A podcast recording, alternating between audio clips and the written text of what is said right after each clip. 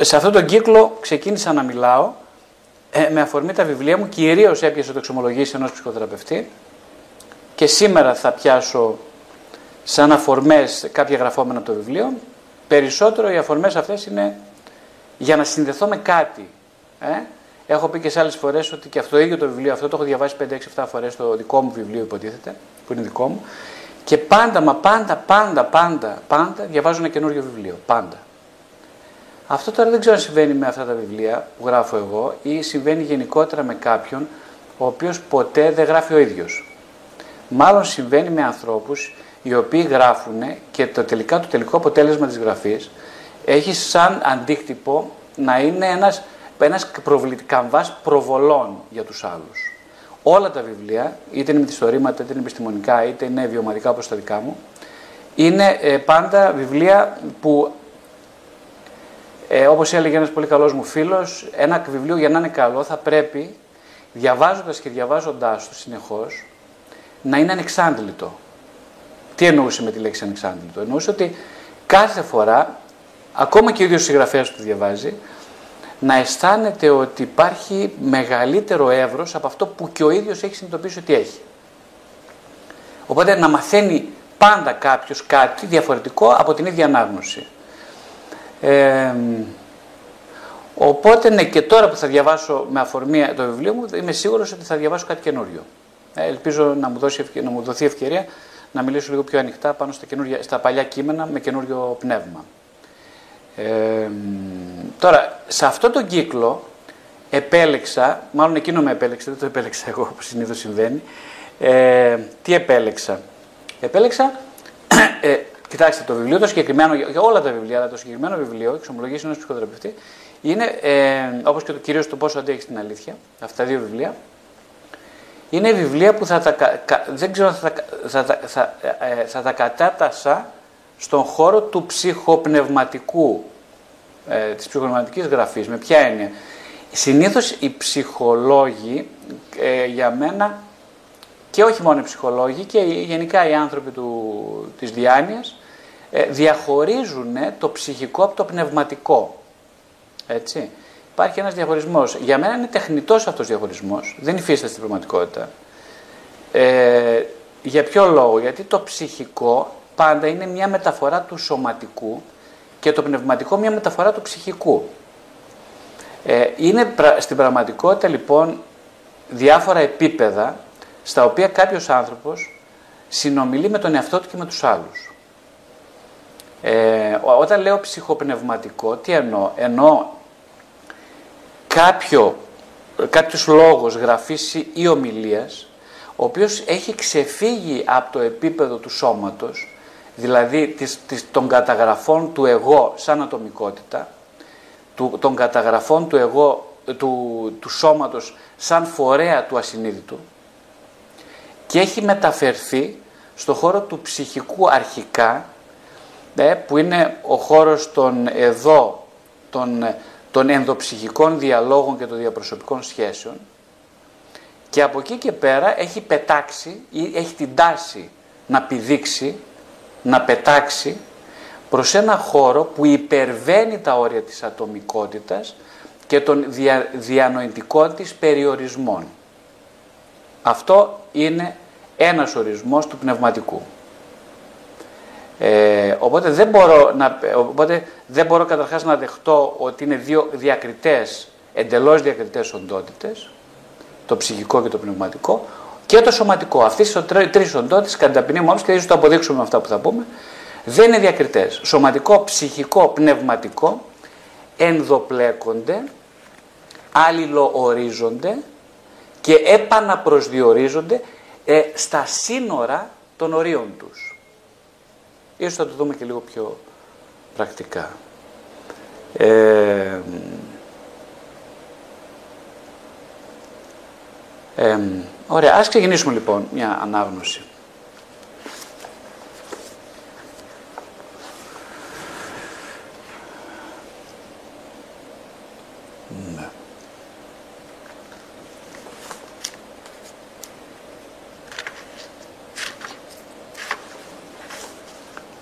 Ψυχίατροι και ψυχολόγοι συνδέουν τις βαθιές πνευματικές ανάγκες των ανθρώπων με τις ψυχικές τους εξαρτήσεις και τις ανικανοποιητές τους ανάγκες από τις σχέσεις τους με τους γονείς τους. Δεν λέω, αυτά ισχύουν. Οι άνθρωποι είμαστε λειψοί. Αξεδίψαστοι από τη μάνα και από τον πατέρα μας. Σχεδόν όλοι. Αν όμως ο ψυχοδραπευτής ερμηνεύσει την ανάγκη του ανθρώπου να απογειωθεί στην αγκαλιά της Παναγίας, να ζήσει την ευωδιά, την ευωδία του ουράνιου πατέρα του, απλώς, σαν μετάθεση της ψυχολογικής του ανάγκης, να βρεθεί σε μια τέλεια συγχωνευτική σχέση με τους γονείς του, τότε την πάτησε. Έχει χάσει όλο το ζουμί. Οι επαγγελματίες ψη συχνά είναι τόσο τυφλοί, τόσο περιοριστικοί στην αντίληψη που έχουν για τις βαθιές ανάγκες των ανθρώπων, όσο και περιοριστικοί στη βοήθεια που προσφέρουν προς τους τελευταίους. Αφού οι ίδιοι αμφισβητούν και φοβούνται το πνευματικό τους σε αυτό, πώς είναι δυνατόν να βοηθήσουν τον άνθρωπο που ανάγει με κάθε κόστος, που αναζητεί με κάθε κόστος να συναντήσει τον βαθύτερο υπαρξιακό του πυρήνα. Ε, πράγματι, εκείνο που λέω βασικά μέσα από αυτό είναι ότι ε, βεβαίως και είναι αλήθεια ότι κάποιος ε, χρειάζεται να συναντήσει ψυχολογικά μιλώντας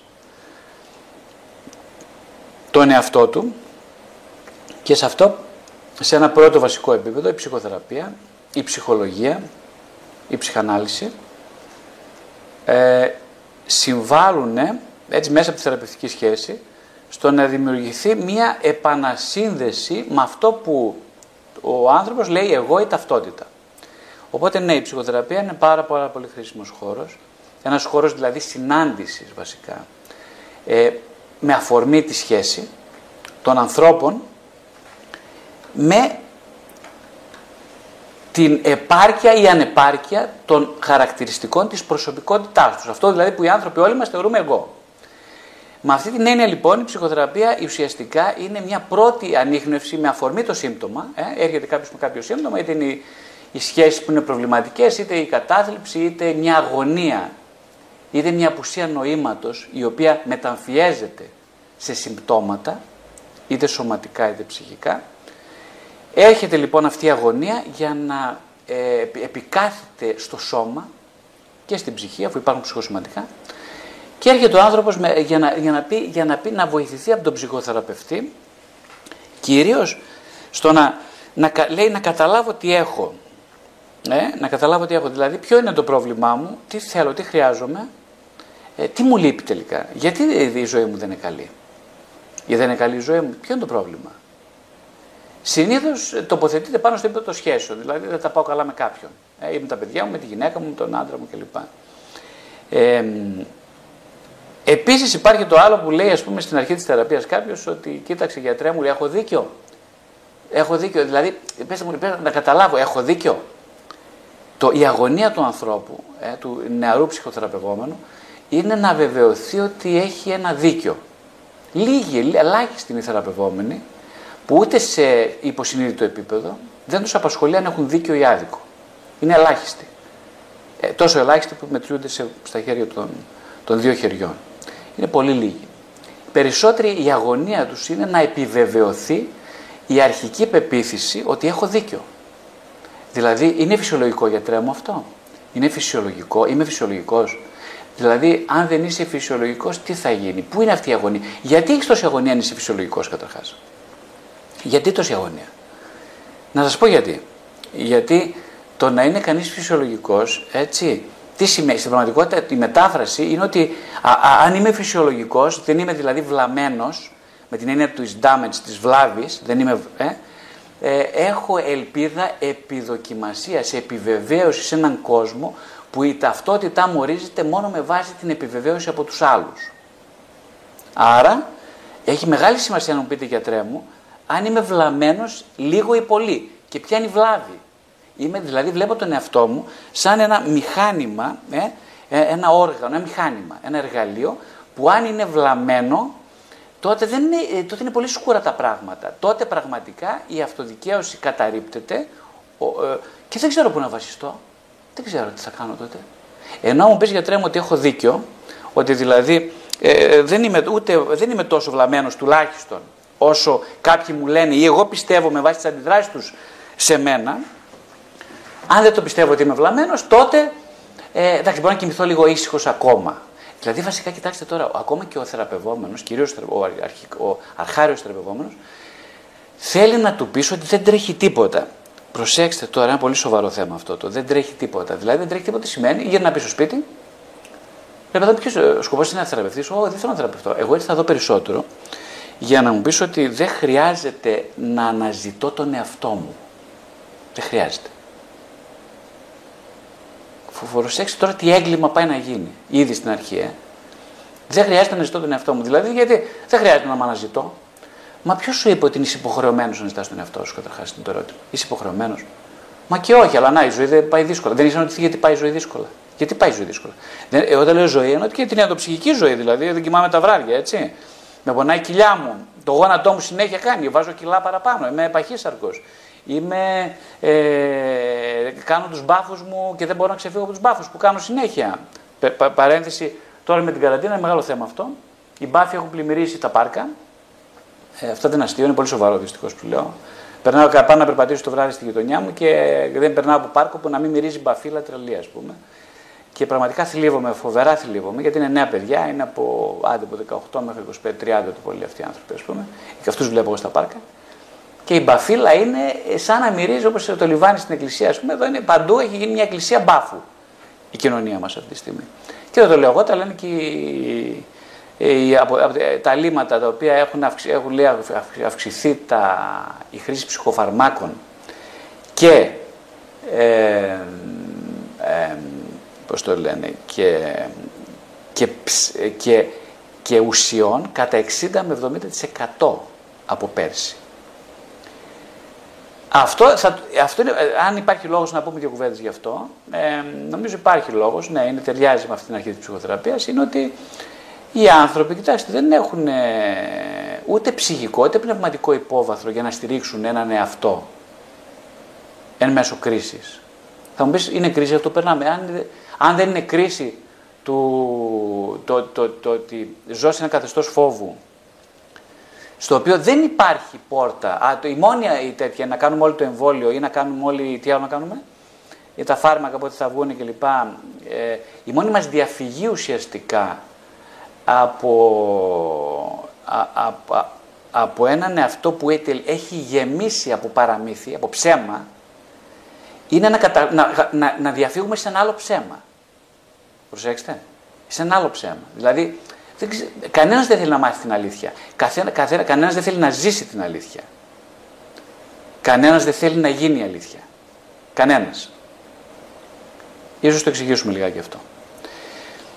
Αλλά το ψέμα είναι τι, δηλαδή να καταναλώσω λίγο από μια ουσία, να καταναλώσω κάτι που θα μου δώσει την ψευδέστηση της ανακούφισης από το άλλο ψέμα. Προσέξτε τώρα και θα για λίγο θα ηρεμήσω. Ε, δε, δε, Κανένας δεν ηρεμεί όμως. Εδώ είναι εδώ, η απορία τώρα. Πώς θα ηρεμήσει κανείς όταν βασίζεται μόνιμα σε ένα ψέμα; Όταν δεν έχει διερευνήσει το δικό του ψέμα και φυσικά πιστεύοντας άκρατα τα ψέματα που διαφημίζει η εκάστοτε εξουσία θρησκευτική, πολιτική, οικονομική κλπ. Κανείς γίνεται χειραγωγήσιμος σε κάθε μορφή εξουσίας όταν δεν έχει ανακαλύψει την εξουσία, τον Κύριο, αυτόν που μέσα του τον εξουσιάζει. Αυτός πάντα υπόκειται στο ψέμα. Κάποιος ε, είχε πει ότι ε, εάν έχεις λύπη ο Θεός σου λείπει. Ε; Αν έχεις λύπη ο Θεός σου λείπει. Πολύ σωστό. Πάρα πολύ σωστό. Τώρα, ποιος είναι ο Θεός, είναι το ένα βασικό ερώτημα. Και εγώ εδώ κατηγορώ τους ψυχολόγους, όπως καταλάβατε. Ε. Τους λέω ότι είναι τυφλοί. Θα μου πεις, εσύ δεν είσαι ψυχολόγος. Ναι, αλλά εγώ έχω μια αιμονία, όπως έχετε καταλάβει.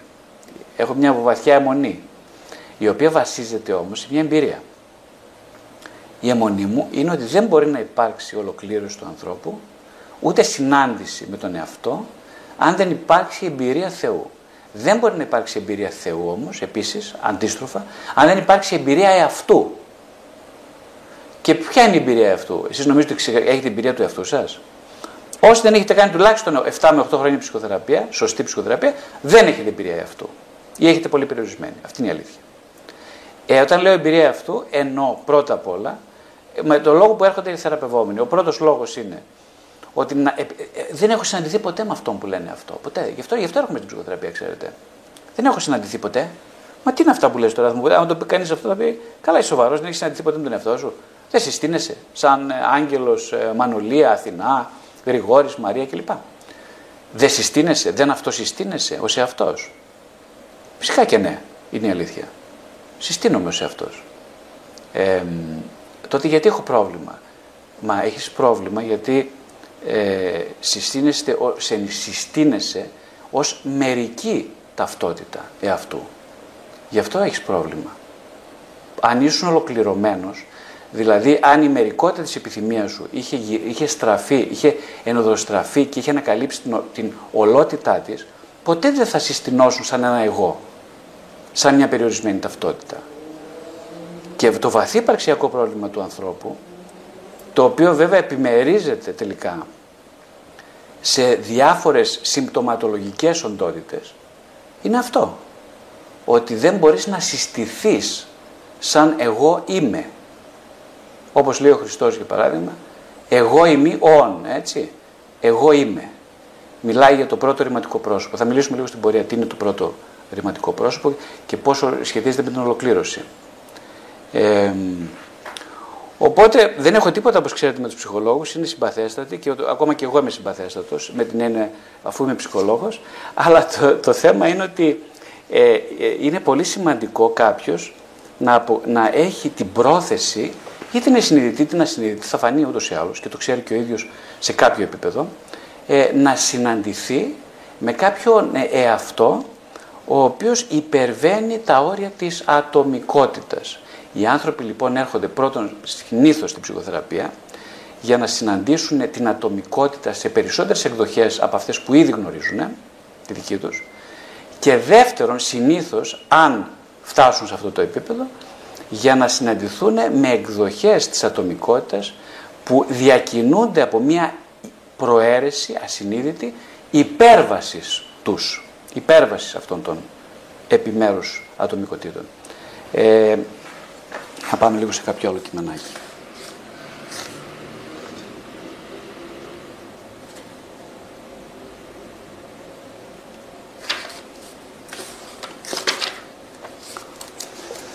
Μάλιστα. Ένα κείμενο που λέγεται στο βιβλίο λέγεται «Ο Wilson και η προσευχή» ε, με αφορμή μια πολύ ωραία ταινία του παίζει ο Tom Hanks που λέγεται «Ναυαγός» και είναι έτσι περισσότερο μια...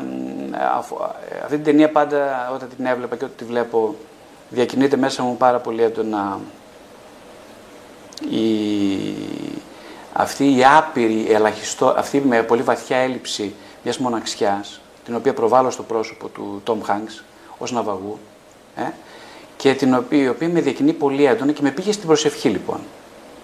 Με πήγε στην προσευχή, με ταξίδεψα αρκετά.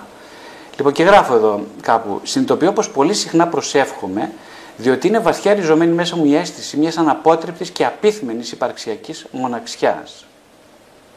Μιας περισσότερο διαισθητικής παρά εμπειρικής βεβαιότητας, πως άνθρωπον ουκ έχω.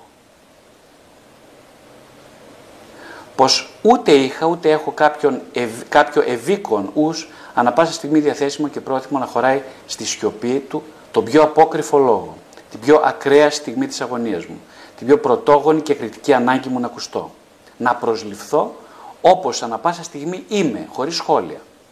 Αυτιασίδωτος, ολόκληρος και ελεύθερος από τον περισπασμό της ανησυχίας μου για το πώς φαίνομαι προς τα έξω. Ε, προτιμώ με δύο λόγια, πολλές, α, μ, γράφω σε ένα άλλο κείμενο, προτιμώ με δύο λόγια να συνομιλώ με τις πιο κακοποιητικές μου εκδοχές παρά με τον πιο φωτεινό υπαρξιακό μου πόλο. Όταν προσεύχομαι πολλές φορές είναι σαν να λέω καθιστικά στον εαυτό μου, ε, εσύ έκανες το πνευματικό σου καθήκον, ενώ μέσα μου τίποτα δεν άλλαξε. Να είμαι τυπικά σωστός, αλλά άτυπα και ουσιαστικά να απέχω από την εσωτερική βεβαιότητα της ζωντάνιας. Να φοράω τη μάσκα του πιστού, αλλά να μην αποδίδω καμία εμπιστοσύνη στην αναπότρεπτη αγάπη του Χριστού. Είναι και οι πολύ σπάνιες εκείνες απειλητικές για τη συνοχή της προσωπικότητας στιγμές που λέω εν απογνώση, κινδυνεύοντας, γεννηθεί το θέλημά σου. Παραδόξως έπειτα από μια τέτοια ψυχική, έμφυτη, ε, έμψυχη κατάθεση εμπιστοσύνης, όλα γίνονται μέχρι σήμερα όπως ακριβώς συνειδητά επιθυμώ να γίνουν. Λες και αυτός που ακόμη φοβάμαι με το α κεφαλαίο θέλει να μου πει ξέρω παιδί μου πόσο πολύ φοβάσαι την αγάπη. Είσαι μικρός, θα σε θρέψω με ευγνωμοσύνη για να μεγαλώσεις επειδή σε αγαπώ και θέλω να κινείσαι ως ελεύθερος για να ψηλώσει μέσα σου η επιθυμία μου για σένα. Διότι η σχέση μας έχει ανάγκη το καθαρό σου βλέμμα, τη δοσμένη σου καρδιά. Έχω τουλάχιστον όσο και εσύ την ανάγκη στα αλήθεια να σε συναντήσω, να σε συγχωρήσω, να σε αγαπήσω. Ναι, ακριβώς όπως το φοβάσαι. Ακριβώς όπως και εσύ το επιθυμείς.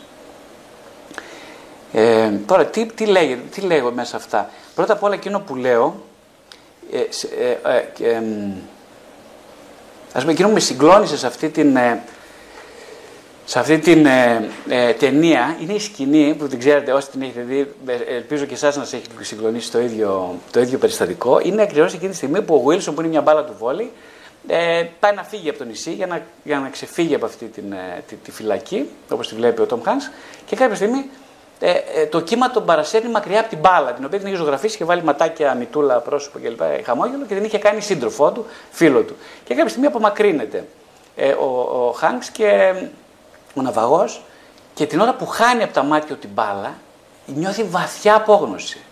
Ε; Μια βαθύτατη απόγνωση που δεν έχει πυθμένα. Εκεί συνάντησα λοιπόν, εκεί πρόβαλα πάνω σε αυτό το ναυαγό το δικό μου πρόσωπο, το οποίο, προσέξτε τώρα τι γίνεται, αυτό το, αυτό το προσωπείο, αυτή η βαθιά ελληματική εκδοχή του εαυτού, εαυτού μου, είναι η, σε αυτήν οφείλω την, την εμπειρία μου, της αποκάλυψης μες στην καρδιά μου του Θεού. Δηλαδή, εκείνη την ώρα πολλά πράγματα συναντιόνται μέσα σε αυτήν την εικόνα.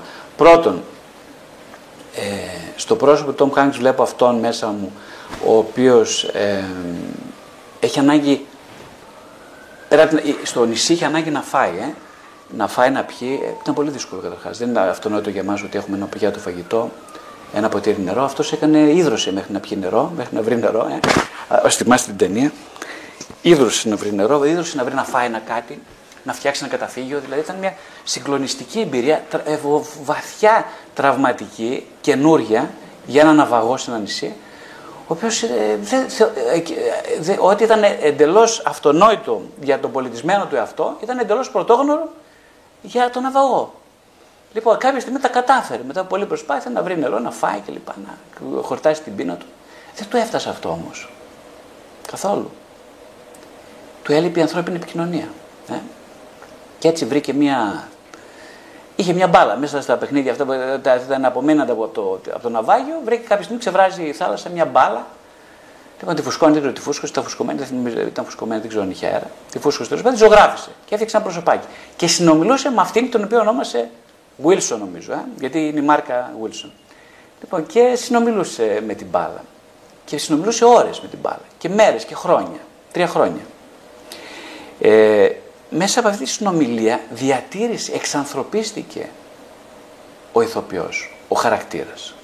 Ε; Θα μπορούσε, είναι το ερώτημα, να ζήσει χωρίς να μιλάει με κάποιον. Θα μπορούσε θα μπορούσε να ζήσει, να, εξανθρω... να συνεχίσει να πιστεύει, να βιώνει αυτόν ως άνθρωπο χωρίς μια συνομιλία με κάποιον. Η απάντηση είναι όχι, γιατί φαίνεται στη στιγμή που χάνει την μπάλα. Λέμε, έχασε την μπάλα, δεν λέμε. Αυτός κυριολεκτικά έχασε την μπάλα. Έχασε την μπάλα. Ε, και αισθάνεται αυτή τη βαθιά απόγνωση. Και φυσικά εκείνη την ώρα συναντάω μέσα μου αυτόν ο οποίος αρχικά ασυνείδητα στράφηκε προς κάτι που υπερβαίνει την ατομικότητα. Χάνοντας λοιπόν από τη μία φορά την μπάλα, εκείνη την ώρα ε, εγώ συναντώ στο πρόσωπο του Χάνξ ε, ένα, ένα βαθιά πυρηνικό ελληματικό κομμάτι αυτού, στο οποίο οφείλω και οφείλεται σε όλους μας οποιαδήποτε βαθιά εμπειρία χαράς και συνάντησης. Σε αυτό το πρόσωπο. Ή σε αυτό το προσωπείο, μάλλον, ακόμα. Οπότε, από τη μία βέβαια, ε, κοιτάξτε, ε, είναι και το άλλο. Εδώ τώρα φωτίσετε και μια φαρισαϊκή μορφή αυτού. Σε μένα τουλάχιστον. Δηλαδή, εκεί την ώρα, ενώ βλέπω τη γνήσια απόγνωση αυτού του ανθρώπου να συνομιλεί με κάποιον, ταυτόχρονα συνειδητοποιώ ότι πάρα πολλοί χριστιανοί Πάρα πολλοί άνθρωποι που πιστεύουν ότι είναι χριστιανοί, ε, άνθρωποι δηλαδή του Θεού ή πνευματικοί άνθρωποι, ίσως αυτό που καλούνται, ε, με το πρόσχημα της συνομιλίας με τον Θεό, με αυτό που υπερβαίνει δηλαδή τη στενή ατομικότητα, μιλούν με κακοποιητικές εκδοχές του εαυτού. Και εδώ πάμε στο παράδειγμα του φαρισαϊσμού. Ε. Μία δηλαδή, επειδή για να μιλήσει κανείς με κάτι που τον υπερβαίνει σε ένα καθαρό επίπεδο, χρειάζεται, κατά τη γνώμη μου, πάντα να, να καθαρίσει σε κάποια θέματα. Δηλαδή, να του είναι ξεκάθαρα, να ζει εν επιγνώση της πιο, της, της, ε, ε, της πιο ας πούμε εντός εγωικών χαμερπής πλευρές της προσωπικότητάς του. Αν δεν τη ζήσει αυτές, αν δεν αποκτήσει επίγνωση αυτών, πράγμα που πάρα πολύ βοηθάει σε αυτό η ψυχοθεραπεία, όπως την ξέρω εγώ, ε, αυτό που λέμε αν δεν αποκτήσει μια ε, αυτεπίγνωση, μια ταπείνωση στοιχειώδους, που πάντα βασίζεται στην εμπειρία μιας έλλειψης, ε, δεν μπορεί, δεν είναι σε θέση, δεν έχει τις προσλαμβάνουσες για να, μια καθαρή συνομιλία ε, με αυτό που λέμε πιο πνευματικές πλευρές του εαυτού. Ε, οπότε ναι, ο Φαρισαίος εντός μου, πολλές φορές όπως γράφω στο συγκεκριμένο κείμενο, ε, έχει ξεχάσει την εμπειρία της απόγνωσης, έχει ξεχάσει την εμπειρία της έλλειψης, που ήταν η κινητοποιός εμπειρία, ενέργεια, δύναμη, για να προχωρήσει σε μια πραγματική αληθινή συνάντηση, όπως λέει ο Άντωνι Μπλουμ, και συνομιλεί με άλλου τύπου εκδοχές του εαυτού, τις οποίες προβάλλεις στο πρόσωπο του Χριστού ή της Παναγίας ή μπλα μπλα των κλπ. Ε, πνευματικών. Ε, εδώ τώρα θέλει πολύ βαθιά διάκριση για να δει κανείς πότε με ποιον συνομιλεί και για ποιο λόγο. Ποια είναι η προαίρεση. Ποια είναι η προαίρεση αυτού που προσεύχεται. Ε, θα δούμε στη συνέχεια κάποια κείμενα για την προσευχή. Ε,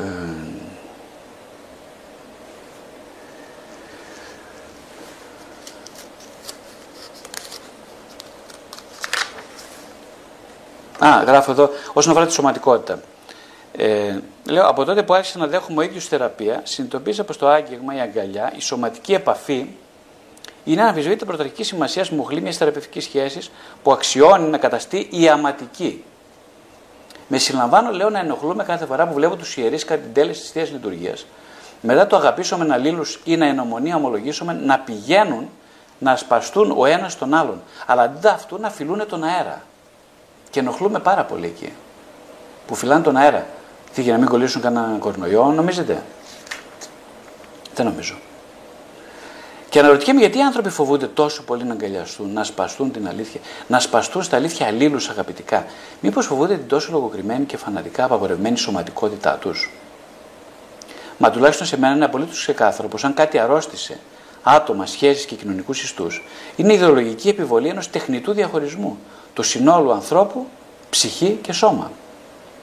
Η νομιμοποίηση της κομπλεξικά ορμόμενης χάσης ε, μου είναι εντελώς ξεκάθαρο πως θεραπεία είναι η βιωματική αποκατάσταση της φυσικής σχέσης ανάμεσα στην ψυχή και το σώμα. Και από τότε που άρχισα με διάκριση και επίγνωση των αναγκών μου, να αγκαλιάζω φυσικά κάποιους θεραπευόμενους μου, η σχέση μου μαζί τους άνοιξε και βάθινε. Κυρίως όμως οι θρησκευόμενοι άνθρωποι που έμαθαν να φοβούνται και να αποστρέφονται ενοχικά της αρκικότητας, σαν να είναι μεταδοτική ασθένεια, οφείλουν να λάβουν σοβαρά υπόψη τους την παραπάνω εμπειρικά διαπιστημένη πραγματικότητα. Σε κάθε έντονα σαρκικό, κάθε ανθρώπινο πλάσμα που διακατέχεται από έντονη επιθυμία, συνήθως κρύβεται μια μεγάλη και βαθιά δεξαμενή αγαπητικής ικανότητας, προαίρεσης και προσφοράς, η οποία είναι ανάγκη να εντοπιστεί και να ενεργοποιηθεί στο πλαίσιο μιας αυθεντικής σχέσης με αδιάψευστο εργαλείο τον φυσικό και συμβολικό εναγκαλισμό, όπως ακριβώς είναι σήμερα. Ναι, αυτό είναι πραγματικά μια μεγάλη διαπίστωση και σημαντική, ότι πρώτον η, ε, ε, ε υπάρχει ένας ε, πλατωνικού τύπου διαχωρισμός ψυχής και σώματος, ε, που δεν ανταποκρίνεται στην οντολογία του ανθρώπου, ούτε μας, ούτε μας βοηθάει να χτίσουμε ένα ανθρωπολογικό μοντέλο ε, του πραγματικού. Είναι περισσότερο ένα φαντασιακό ένα μοντέλο παρά ένα πραγματικό. στο οποίο ο άνθρωπος πρέπει να είναι χωρισμένος, να είναι διαχωρισμένος. Ε; Δηλαδή το σωματικό είναι κάτι το οποίο θα πρέπει να δημιουργήσει ενοχή, είναι κάτι το ενοχικό, ενώ το, το ψυχικό και το πνευματικό είναι ανώτερα επίπεδα στα οποία πρέπει να φτάσουμε απαρνούμενοι το σωματικό. Είναι εντελώς λάθος όπως ξέρετε, μια πλατωνικού τύπου δια, δια, δια, διαχωρισμός. Δεν ισχύει κάτι νόμο αυτό. Δεν είναι πραγματικός. Ε, δεν είναι πραγματικός. Τι σημαίνει δεν είναι πραγματικός; Πραγματικός σημαίνει ότι ο άνθρωπος, ας πάρουμε το, το παράδειγμα των Ευαγγελίων, ε. Ποιο, ποιος, εκεί ποιος παρουσιάζει, παρουσιάζει το Χριστός στα Ευαγγέλια; Ποιο, δηλαδή ποιος παρουσιάζει, το τέλειος άνθρωπος. Ε; Τι σημαίνει τέλειος άνθρωπος; Ο άνθρωπος ο οποίος έχει τελειωθεί. Ε, τελειωθεί τι σημαίνει. Σημαίνει ότι έχει ε, φτάσει στο τέλος της επιθυμίας. Με ε κεφαλαίο. Υπάρχει τέλος επιθυμίας; Είναι το ερώτημα. Η απάντηση είναι όχι, δεν υπάρχει. Για μας. Για μας δεν υπάρχει. Όσο επιθυμούμε θα είμαστε ατελεύτητοι. Όσο σταματήσουμε να επιθυμούμε, τελειώνουμε. Υπό μία έννοια, έτσι. Οπότε, παρουσιάζεται ο Χριστός λοιπόν, εμφανίζεται και περιγράφεται πολύ ωραία. Περιγράφεται όπως είναι ο Χριστός. Ο Χριστός λοιπόν ποιος είναι, Είναι κάποιος ο οποίος δεν τον πειράζει καθόλου αυτό που οι Φαρισαίοι ομολογούν ως αμαρτία. Δεν τον ενοχλεί. Καθόλου δεν τον ενοχλεί. Το ξέρετε. Που το ξέρω. Αν, αν διαβάσετε και εσείς την κοινή διαθήκη, το καταλάβετε πολύ εύκολα πλησιάζει ανθρώπους οι οποίοι έχουν, είναι κατακαιρματισμένοι εντελώς, χτυπημένοι. Ε. Ποιοι είναι αυτοί οι άνθρωποι; Είναι η, η Φωτεινή Σαμάριτης, είναι ο Άσοντος Υιός, είναι ο, είναι ο, ο πώς το λένε, ο, ο δόλιος, ο πονηρός, ε, πώς το λένε, διαχειριστής της περιουσίας. Προσέξτε τώρα ο οποίος ε, κάνει μιτσικότζι, τα φτιάχνει και στο τέλος, οπ, βγαίνει, παρουσιάζεται ως καλός στον Κύριό του. Ε. Είναι αυτός ο οποίος δεν έκρυψε το τάλαντο μέσα στο χώμα, προσέξτε, ε. Το συναντάει όλος αυτό. Είναι ο Φαρισαίος, είναι ο ληστής πάνω στο σταυρό. Δηλαδή μιλάμε, προσέξτε τώρα, α, συνέχεια συνομιλεί πραγματικά με ανθρώπους οι οποίοι έχουν ένα κοινό βασικό γνώρισμα. Ποιο είναι το γνώρισμά τους; Όλοι αυτοί,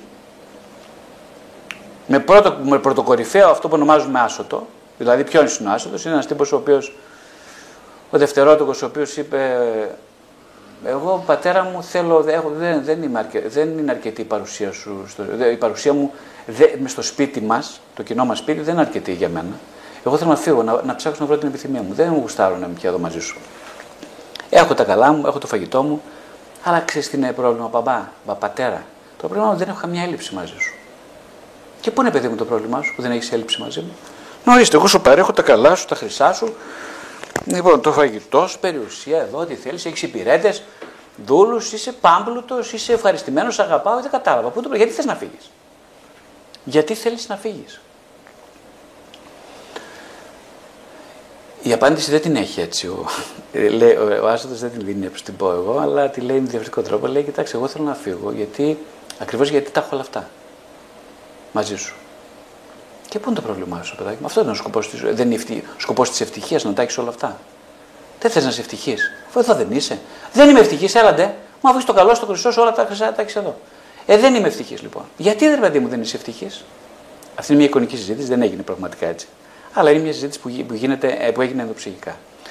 Δεν είμαι ευτυχής, φίλε μου, του λέει, μπαμπά, γιατί ε, ρουφηγμένος, συνεξαρτημένος μαζί σου, με στη δική σου επιθυμία για μένα, που βέβαια με αναγνωρίζεις ως ιό σου και με τιμάει αυτό, με αναγνωρίζεις ως άνθρωπο, ε, ω συνέχεια του εαυτού σου και με τιμάει αυτό, αλλά με υποχρεώνει να χάσω τη δική μου επιθυμία υπακούτε στη δική σου αγαπητέ πατέρα. Οπότε τι θες να κάνω εγώ; Θέλω να με αφήσεις να φύγω. Και πού να πας; Όπου στο διάλογο θέλω εγώ. Θα να πάω. Μα πώς σε παρακαλώ, πώς μιλάς έτσι τώρα; Ε, α, λοιπόν θα μου δώσεις την περιουσία μου να, να την κάνω τώρα ή τι, τι θα γίνει τώρα; Βεβαίως παιδί μου ό,τι θέλεις. Λέει ο έξυπνος πατέρας. Είναι και έξυπνος και αγαπάει. Έξυπνος γιατί ξέρει ότι η, η ψεύτικη, η, η, ο διασυρμός του ανθρώπου από την ανάγκη του θα τον οδηγήσει να βρει ούτως ή άλλως την πραγματική επιθυμία του. Το ξέρει, είναι πολύ έξυπνος. αλλά και αγαπάει, επειδή αγαπάει ξέρει. Τι αγαπάει, δεν αγαπάει τον γιο ως έχει, αγαπάει τον γιο εν δυνάμει ο πατέρας. Αγαπάει το τέλος. Αυτή είναι η τελειολογία της αγάπης. Αγαπάει το πλήρωμα του γιού του. Το έχει ζήσει ο ίδιος, ξέρει ποιο είναι το πλήρωμα και το αγαπάει. Δεν είναι κομπλεξικός ο μπαμπάς. Δεν πρόκειται περί αυτού. Δεν είναι κομπλεξικός. Ένας κομπλεξικός πατέρας σαν και εμένα, ας πούμε, σαν και δεν ξέρω σαν και εσύ μπαμπάς ή μαμά, αλλά σαν και εμένα θα έλεγε: Ω, δεν πας πουθενά. Εδώ θα μείνεις. Της καληνύχτας στα φιλιά μην μου τα δίνεις. Εδώ θα μείνεις. Εντάξει, δεν πας πουθενά. Έτσι δεν, έτσι δεν κάνουν και ερωτευμένοι. Σιγά να μου πει ο άλλος το φύγω. Και πει: Αν φύγει, παιδί μου, ό,τι θέλεις. Και αν, αν το μετανιώσεις, έλα πίσω. Λέει κανεί ερωτευμένος τι πράγματα. Όχι. Χαζός είναι. Ναι. Δεν δίνει ελευθερία αυτός που δεν ξέρει να αγαπάει. Ποτέ δεν δίνει ελευθερία υπόσχεται μόνος στην εξάρτηση, τίποτα άλλο. Δηλαδή, κουκιά μετρημένα. Θα σου δώσω τόσο, θα μου δώσεις τόσο. Κατάλαβες. Τελεία. Οπότε, ε, ο παπά λέει: Όχι, πάρ την περιουσία. Πόσα είναι τόσα, πάρτα. Και φύγει. Ψάξου, ψάξε, αμάρτησε, παιδέψου, χτυπήσου μακριά από το σπίτι. Και όταν θα δεις, γιατί θα δεις, θα δεις, σου έχω εμπιστοσύνη, θα δεις, θα δεις ποιος είσαι, ποια είναι το εύρος της δικής σου επιθυμίας το, και δεις ότι τα ξυλοκέρατα δεν σου φτάνουν, αγαπητέ μου. Ξυλοκέρατα ξέρετε ποια είναι. Ξυλοκέρατα, ξυλοκέρατα δεν είναι το φαΐ και το νερό. Ξυλοκέρατα είναι κάθε επένδυση που κάνει ο άνθρωπος που τον περιορίζει στην ε, ατομικότητά του, στη στενή σωματικότητα. Στην ψευδέστηση ότι, στην ψευδέστηση ότι ό,τι και αν γίνει, ε, αν εγώ είμαι ικανοποιημένος ασφαλής, ζω σε ένα πλαίσιο ασφάλειας, δεν, θα, δεν, θα, δεν χαλάω τη ζαχαρένια μου για κανέναν. Ε; Αν ζω, ε, ρε παιδί μου, να λέμε εμείς τώρα, ας πούμε εδώ, κοιτάξτε τώρα, εμείς λέμε, πως αυτό το λένε, δόξα τω Θεώ, όλα πάνε καλά. Πώς είσαι, αγαπητή μου Αναστασία, η Λία πώς είσαι, δόξα τω Θεώ. Είτε είσαι χριστιανός είτε όχι, ε; δόξα τω Θεώ, δεν ξέρω τι το λες. Πάντως, εντάξει, δεν πειράζει. Δόξα τω Θεώ, Γρηγόρη, όλα καλά λες. Καταλαβαίνεις τι λες. Καταλαβαίνεις τι μου λες. Δόξα τω Θεώ, όλα καλά. Το ξέρεις ότι αυτό είναι ε, σχιζοφρένεια που λες. Γιατί ρε παιδί μου, να μην πάνε όλα καλά. Γιατί ρε παιδί μου, λέω δόξα τω Θεώ όλα καλά. Ναι, αυτό είναι το πρόβλημά σου. Ότι λες δόξα τω Θεώ πάνε όλα, επειδή πάνε όλα καλά, λες δόξα τω Θεώ.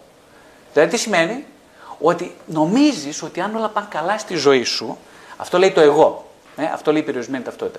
Αν όλα πάνε καλά, ε, τότε ε, ε, υπάρχει Θεός. Ε, υπάρχει Θεός που με αγαπάει. Υπάρχει, εδώ, ε, υπάρχει Θεός, τα παιδιά. Με αγαπάει ο Θεός. Είναι καλά τα πράγματα Δηλαδή, άντε όλα δόξα εδώ καλά. Και γιατί εγώ τώρα έχω την ψευδέστηση ότι επειδή ακριβώς όλα πάνε καλά στη ζωή σου, τίποτα δεν πάει καλά. Έχεις χάσει τον εαυτό σου. Γιατί εγώ έχω αυτή την πεποίθηση τώρα, πολύ έντονη, ότι επειδή ακριβώς όλα πάνε καλά στη ζωή σου, δηλαδή τι σημαίνει πάνε καλά; Η ασφάλεια σου είσαι ασφαλής. Δεν έχεις την ανάγκη να διακινδυνεύσεις τίποτα από την ασφάλεια. Έχεις το βαΐ σου, έχεις τη δουλειά σου, έχεις την κομμενά σου, έχεις τον άντρα σου, τον σύζυγό σου, ε, δεν έχεις καμία έλλειψη. Αυτό δεν σημαίνει πάνε όλα καλά. Έρχεται λοιπόν ο Χριστός να μας πει, εμπράκτος μέσα από το λόγο του, ότι όχι, αν πάνε όλα καλά, μην λες δόξα το Θεό. Τελικά. Αν πάνε όλα καλά, έχεις πρόβλημα αδερφέ, λέει ο Χριστός. Εγώ είμαι το παράδειγμα.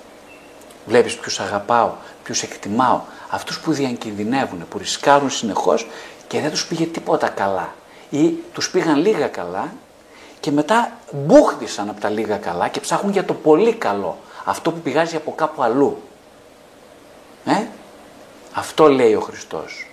Γι' αυτό παρουσιάζει το συνέχεια στα Ευαγγέλια η πόρνη, ο ληστής, ο άσωτος, ο τελώνης. Ε; Δηλαδή άνθρωποι που εξάντλησαν, εξάντλησαν το περιθώριο της διακινδύνευσης μιας περιορισμένης και περιοριστικής επιθυμίας στα λίγα αυτής εδώ της γης της ζωής του κόσμου, στο να φάνε, να κλέψουν, να γαμίσουν, να γαμηθούν, ε, η Οσία Μαρία Αιγυπτία και πολλοί άλλοι. Ε, δηλαδή σε μια αφόρητη χωικότητα εξαντλήθηκαν και είδαν πόσο ψευδέστηση κρύβει αυτή η χωικότητα. Είδαν λοιπόν εμπράκτος, εμπειρικός, ότι το σώμα τους είναι το ταβάνι ενός ουρανού που ακόμα δεν έχουν ανακαλύψει και αυτό τους πόνισε βαθιά. Τους πλήγωσε αυτό. τους πλήγωσε βαθιά. Γιατί ξέρετε τι γίνεται τώρα. Εδώ υπάρχει ένα... Το Ευαγγέλιο, τα Ευαγγέλια, ο, η ίδια η ζωή του Χριστού όπως είναι καταγεγραμμένη, είναι παράδειγμα ε, ότι η επιθυμία και το ασυνείδητο ταυτίζονται απόλυτα. Ο ίδιος ο Χριστός έρχεται και λέει ότι να, να τρώτε και να, να φάτε και να πίνετε το αίμα μου και το σώμα μου. Μας ξυπνάει τις πρώιμες κανιβαλιστικές μας βαθύτατες επιθυμίες να φάμε τη μάνα μας, τον πατέρα μας, να το ρουφήξουμε. Να ρουφήξουμε το σώμα και το αίμα της μάνας μας, γιατί μόνο έτσι θα γίνουμε άνθρωποι. Ε, όπως λέει ο Λακάν ουσιαστικά, ε, όπως λέει κάποτε δημιουργηθήκατε από την... Ε, ε, όταν μόλις γεννηθήκατε στον κόσμο ήσασταν εντελώς μόνοι. Δεν είχατε ούτε πατέρα ούτε μάνα. Σωστά. Τη στιγμή που γεννηθήκατε δεν είχατε επίγνωση ούτε πατέρα ούτε μάνα. Αλλά πώς γεννηθήκατε; Από την επίκληση, από την βαθιά επιθυμία, από την σεξουαλική ερωτική συνάντηση ενός άντρα και μιας γυναίκας που ε, ο ερωτικός λόγος που κατά τη συνουσία δεν αρθρώθηκε, μετασχηματίστηκε σε μια ε, γενετήσια πράξη, σε ένα «ον» πραγματικό και είστε εσείς. Έγινε καρπό, ο καρπός της επιθυμίας τους, ο οποίος την ώρα της σεξουαλικής νεύρεσης δεν υπόθηκε, έμεινε ανέλεκτος. Μετασχηματίστηκε σε ζών σώμα. Τότε λοιπόν, όπως λέει ο Λακάν, ήσασταν ουσιαστικά, γεννηθήκατε, αλλά ήσασταν μόνοι στον κόσμο. Βγήκατε από τη μητέρα σας, αλλά δεν είχατε ούτε μητέρα ούτε πατέρα. Αργότερα αυτά σχηματίστηκαν σαν οντότητες. Έτσι λοιπόν τώρα σας καλεί ο Χριστός εντελώς υπαρξιακά για να, να μέσα από την επίκλησή του να τεντωθείτε σαν ο Θεός λέει ένας απορροφητήρας που σε πάει σε ένα αλλού ε, που δεν φαίνεται. Είναι απορροφητήρας, σε τραβάει, σε τραβάει. Δεν είναι μια τάπα που κλείνει το στόμιο ενός δοχείου ο Θεός. Είναι ένας σε τραβάει από αυτό που σήμερα ζεις ως πραγματικότητα σε κάτι που σήμερα θα ζήσεις ως ένα αλλού, ένα άλλο τόπο, έναν άλλο χρόνο. Ε, αυτό το αλλού. Οπότε με τον ίδιο τρόπο λοιπόν που ε, είχατε την έλλειπη, γεννηθήκατε άπατρης και άματρης, δηλαδή χωρίς πατέρα, χωρίς μητέρα, σε έναν κόσμο με μια βαθύτατη έλλειψη την ώρα της, της γέννησής σας, ακριβώς το ίδιο χρειάζεται να γίνετε, να χάσετε τον πατέρα και τη μητέρα σας, να σας τραβήξω εγώ με την κλίση μου προς τα, προς τα μένα και έτσι να ξαναγεννηθείτε από την αρχή, να, όχι πια ως άνθρωποι, αλλά ως εξανθρωπισμένες οντότητες ψυχοπνευματικές, ψυχοσωματικές, ψυχοσωματικοπνευματικές. Αυτή την αλογία χρησιμοποιεί ο Λακάν, που συμφωνώ απόλυτα σε αυτό, έτσι ακριβώς είναι τα πράγματα. Δεν μπορούμε λοιπόν να μιλάμε για διαχωρισμό, δεν μπορούμε να μιλάμε για ότι υπάρχει ψυχικό, σωματικό, πνευματικό. Τι τρίχες είναι αυτά όλα; Τι τρίχες είναι αυτές όλες; Μιλάμε μέσα από μια μερικότητα εξαιτίας της πολύ μερικής μας και αποσπασμα... της αποσπασματικής μας αντίληψης. Εξαιτίας του διαχωρισμού μας. Δεν υπάρχουν τέτοια πράγματα στην πραγματικότητα. Ο Χριστός δεν συγχωρεί απλά όλους. Ε, ε, τι σημαίνει συγχωρώ; Τους εντάσσει όλους σε μια ολότητα όπως είναι ο ίδιος. Λέει δηλαδή ουσιαστικά το μήνυμά του είναι σαν λέει, κοιτάξτε λιγάκι. Λέει στην, ε, πώς λένε αυτοί που της λέει Ουκέτη Αμάρταν, την, ε,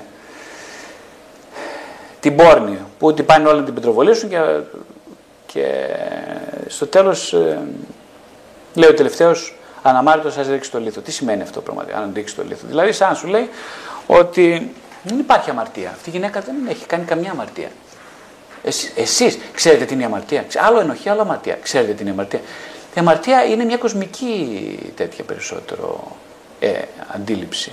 Αμαρτία σημαίνει, χάνω το στόχο βέβαια, αλλά στο βαθμό που συνδέεται με την ενοχή, είναι καλλιέργημα των θρησκειών αυτό το πράγμα. Δεν υπάρχει ενοχή στο Χριστό. Δεν υπάρχει ενοχή.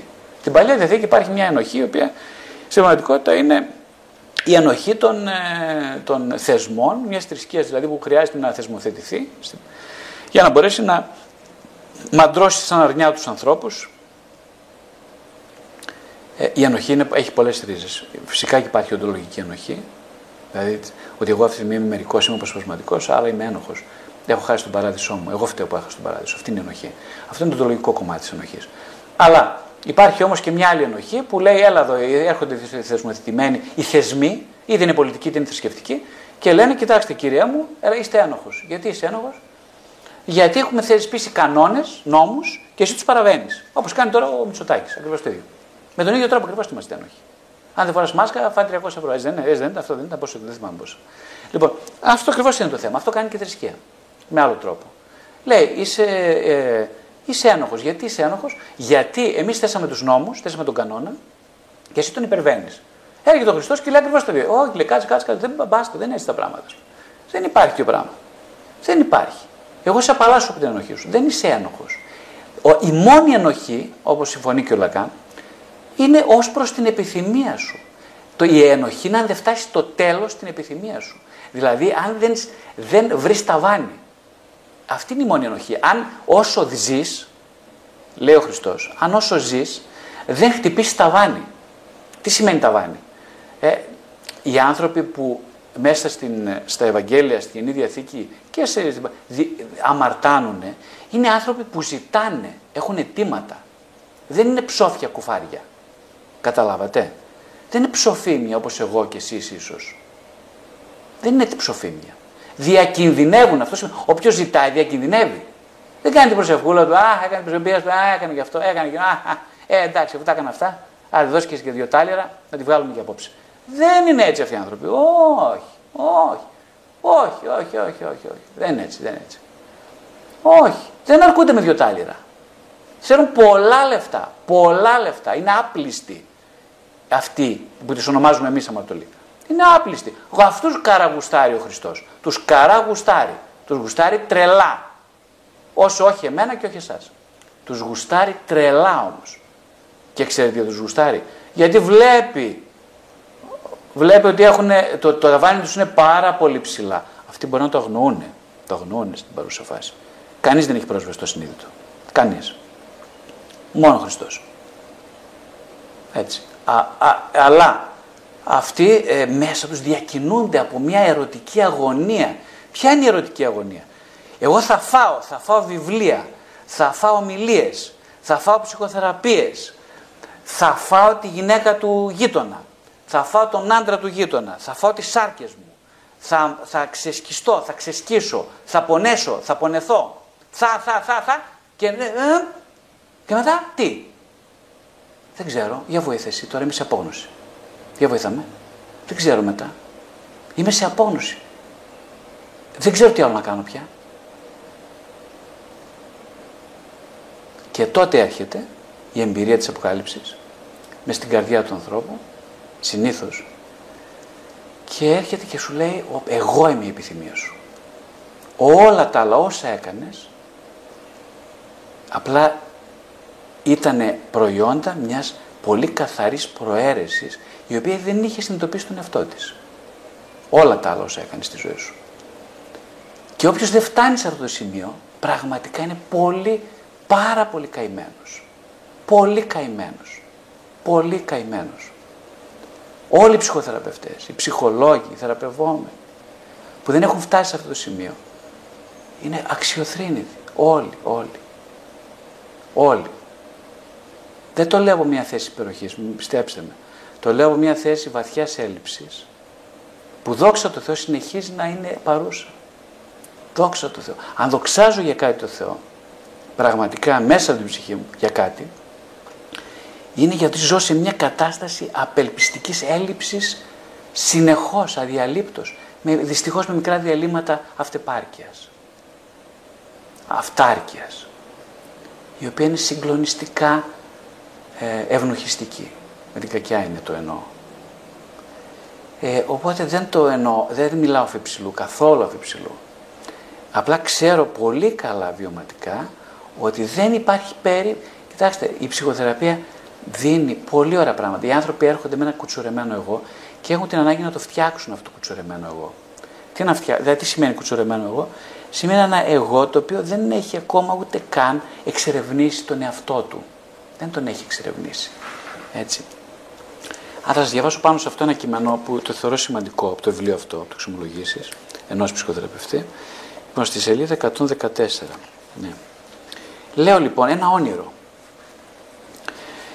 Ένα βράδυ, σε ένα από τα πολλά βιωματικά εργαστήρια ψυχοθεραπείας που στο παρελθόν συμμετείχα, είδα ένα παράξενο και έντονο όνειρο.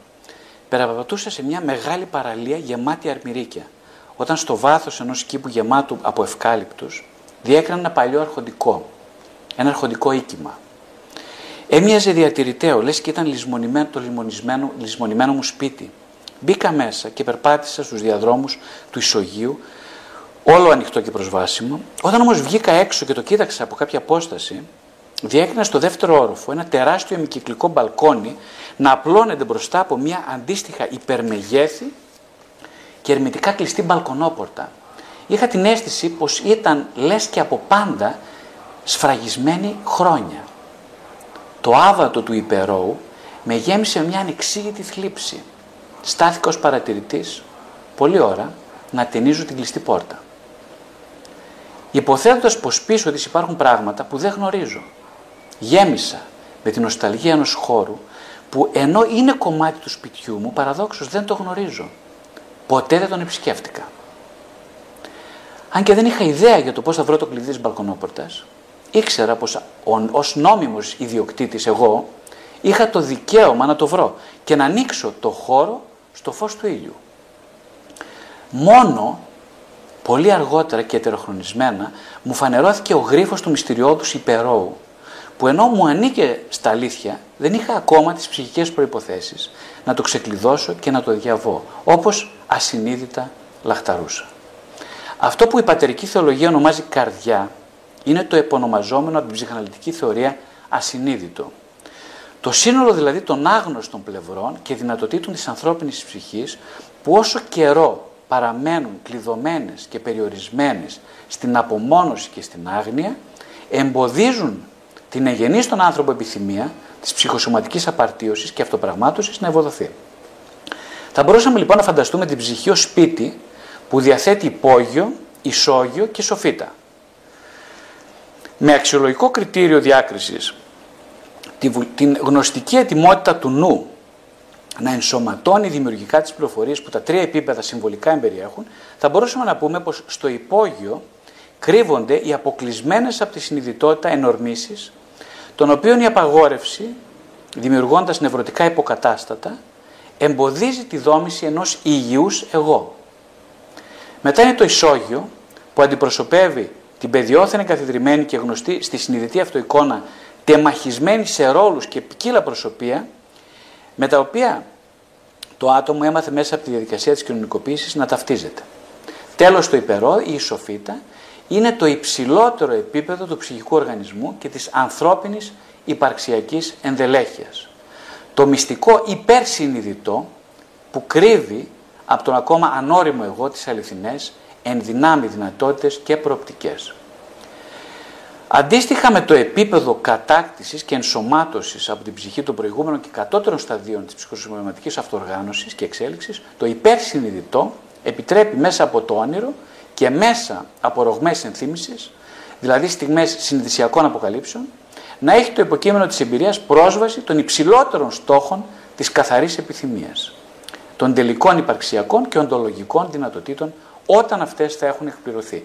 Μιλάω δηλαδή έτσι ένα διαφωτιστικό όνειρο που καθώς το ανέλησα αργότερα και στην α, ψυχανάλυση ε, είναι ακριβώς δείχνει λοιπόν ότι και σε άλλα όνειρα παρόμοια ε, υπάρχει λοιπόν αυτή η, η, βλέπετε ότι για το ασυνείδητο ναι, για τον Χριστό, για το ασυνείδητο δεν είναι τίποτα άγνωστο, δεν υπάρχει άγνωστο όλα είναι καθαρά το εγώ έχει περιορισμένες προσλαμβάνουσες δεν μπορεί να ακούσει, να δεχτεί να αφομοιώσει αυτές τις πληροφορίες του ασυνείδητου, οπότε το ασυνείδητο προσεγγίζοντας με πολύ απαλές, ε, σχεδόν ε, διστακτικές αλλά επιθυμητικές κινήσεις το εγώ, ε, του δίνει κάποιες πληροφορίες που πρέπει το εγώ να τις ζυγίσει και να τις δει, αν θέλει, στο βαθμό που βούλεται και μπορεί.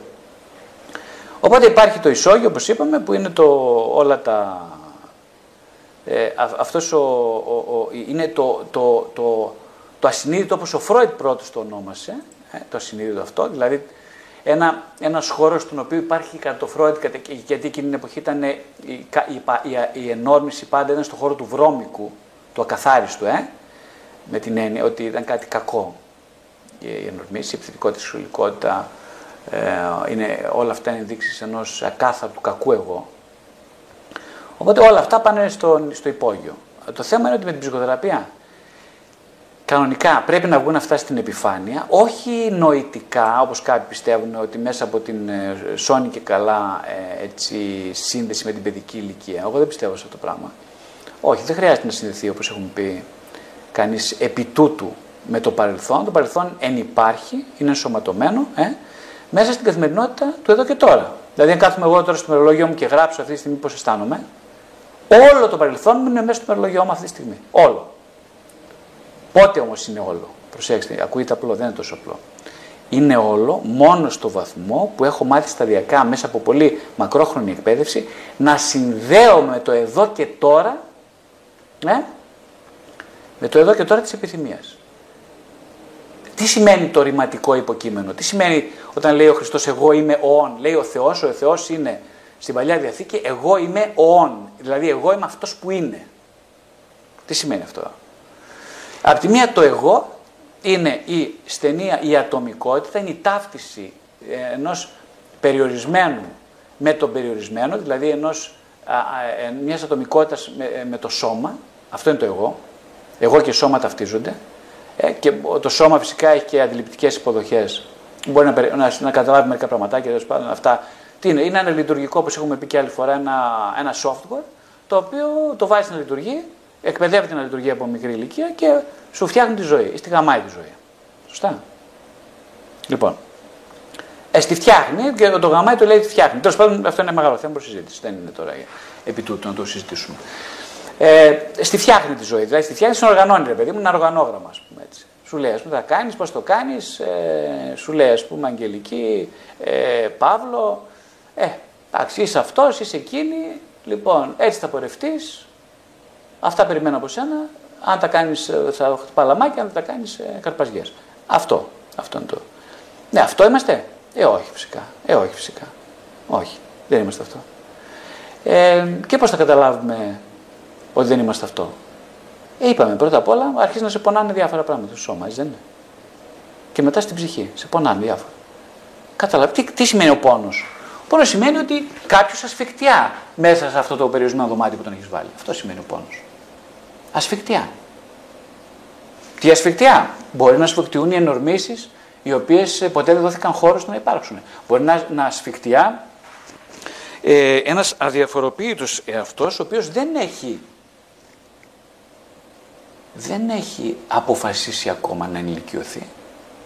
Πώς; Με το να αποσυρθεί από τις ε, παιδικές του καθυλώσεις. Πώς; Με το να θέλει να μένει κοντά, μιλάμε, σε, τώρα μιλάω στη, στη διάσταση της αναπαράστασης, όχι στην άσκηση του πραγματικού, όχι του φαντασιακού. Δεν έχει ακόμα αποκολληθεί από τη μάνα και τον πατέρα του. Δεν έχει. Θα μου πεις: Εγώ ζω χρόνια μακριά από το μαμά και τον παπά. Ε, και τι με νοιάζει εμένα. Δεν έχει καμία σημασία δεν έχει αυτό. Και 32 χρόνια να μένει στο εξωτερικό, ε, μπορεί να είσαι ακριβώς στο πρώτο στάδιο. Δεν σημαίνει τίποτα αυτό. Τίποτα απολύτως δεν σημαίνει. Μιλάμε τώρα για, μιλάμε συμβολικά πάντα, έτσι, προσοχή. Μην, μην τα παίρνετε κατά γράμμα αυτά. Συμβολικά σημαίνει μπορεί να είσαι στο, στο διπλανό διαμέρισμα, η μαμά σου να είναι εδώ, εσύ να είσαι στο διπλανό και να έχεις εξατομικευτεί εντελώς. Και άλλος να είναι στο εξωτερικό στην Αυστραλία για 25 χρόνια και να κρέμεται από το, τις τρίχες της, το μουνιού της μαμάς του. Αυτό. Ακριβώς έτσι πως το λέω. Οπότε, ναι. Ε,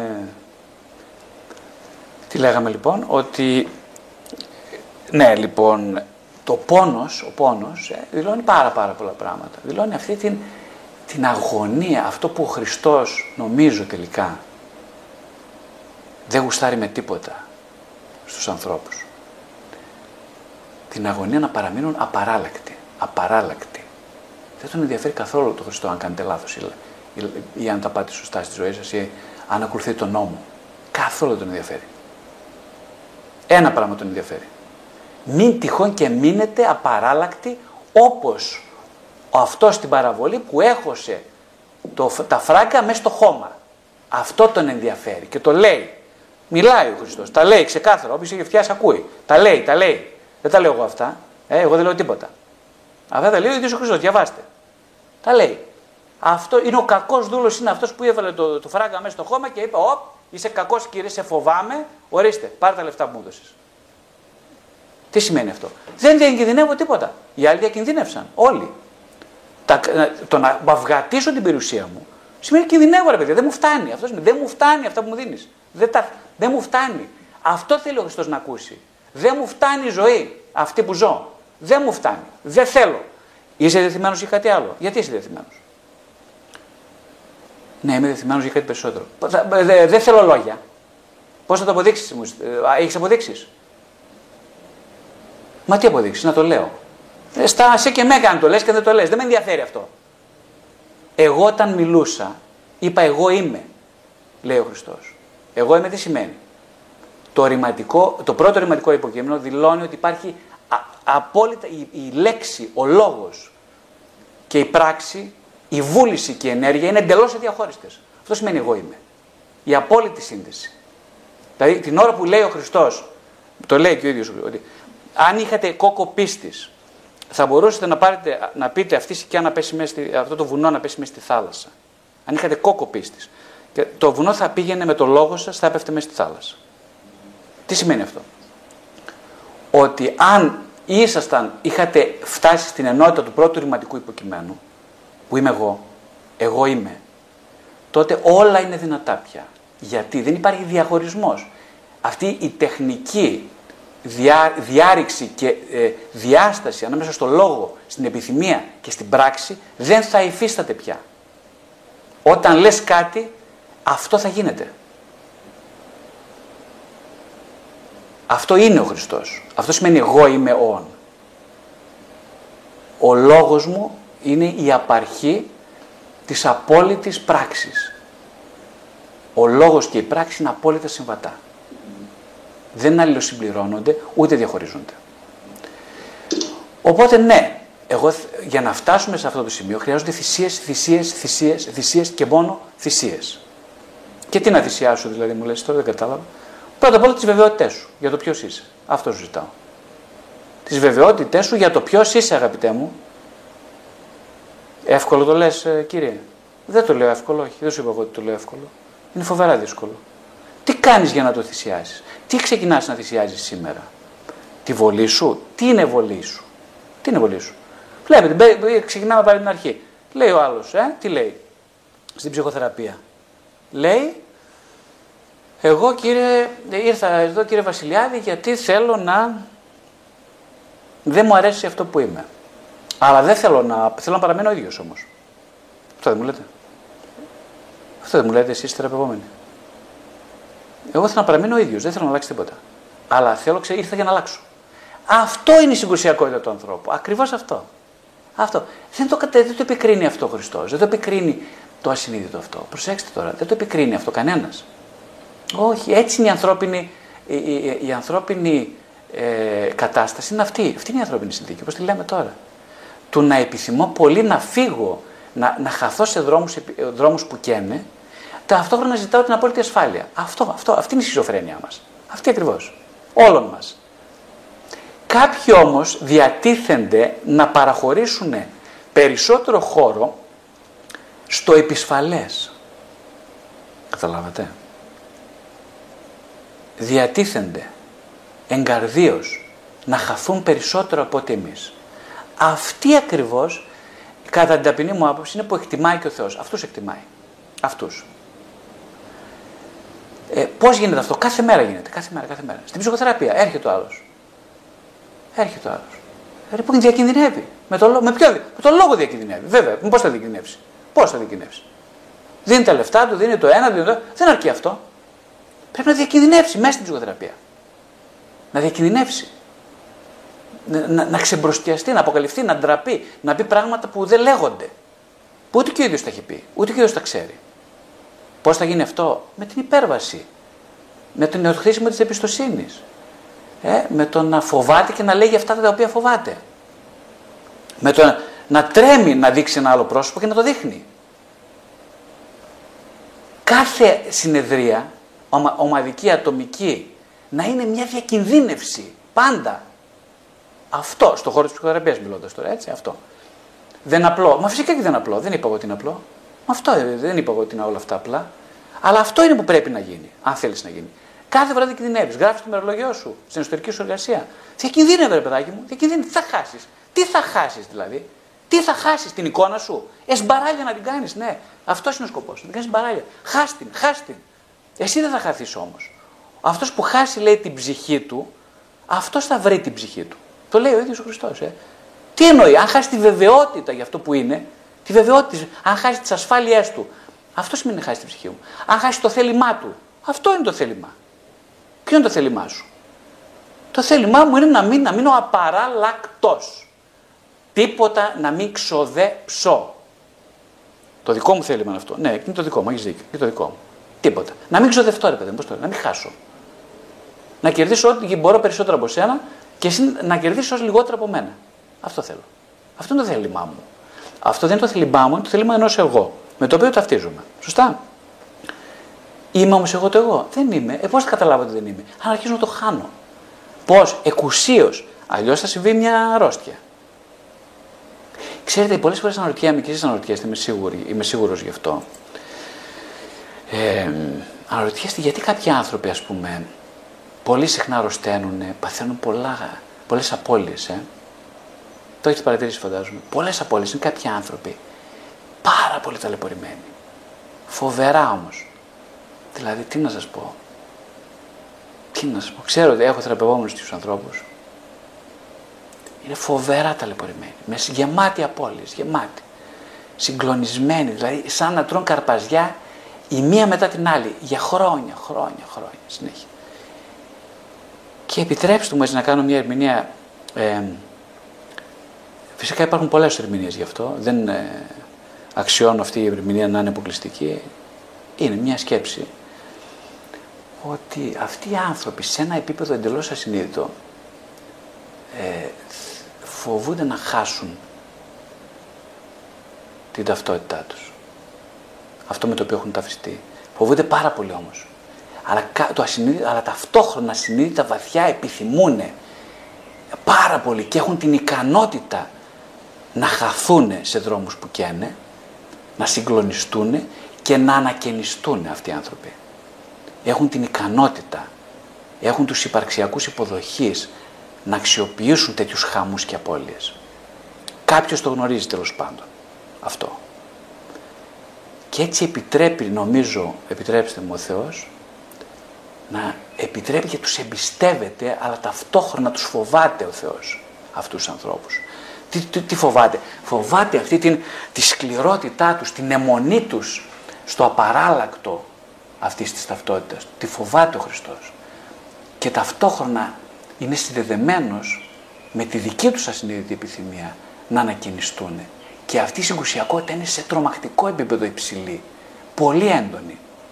Αυτοί οι άνθρωποι λοιπόν, ναι, θα χρειαστούν να περάσουν από πολύ πολύ σκληρές δοκιμασίες. Απώλειες, βάσανα, πόνους, αρρώστιες. Ε, γιατί κάποιος είναι συντονισμένος με αυτή την ασυνείδητη συγκρουσιακότητα. Ο Κύριος εντός τους είναι συντονισμένος. Μέχρι λοιπόν να παραδοθούν, να παραδώσουν το θέλημά τους σε Αυτόν που είναι το εγώ είμαι, μέχρι αυτοί οι άνθρωποι από εγώ να μετακινηθούν στο εγώ είμαι, θα συγκλονίζονται από χτυπήματα. Ίσως εγώ εσείς να είμαστε ένας από αυτούς. αλλά νομίζω ότι τελικά το θέμα είναι κανείς να παραδοθεί, όχι να νικήσει. Θα πάμε σε κάποιο άλλο, έχει περάσει ώρα, δεν ξέρω για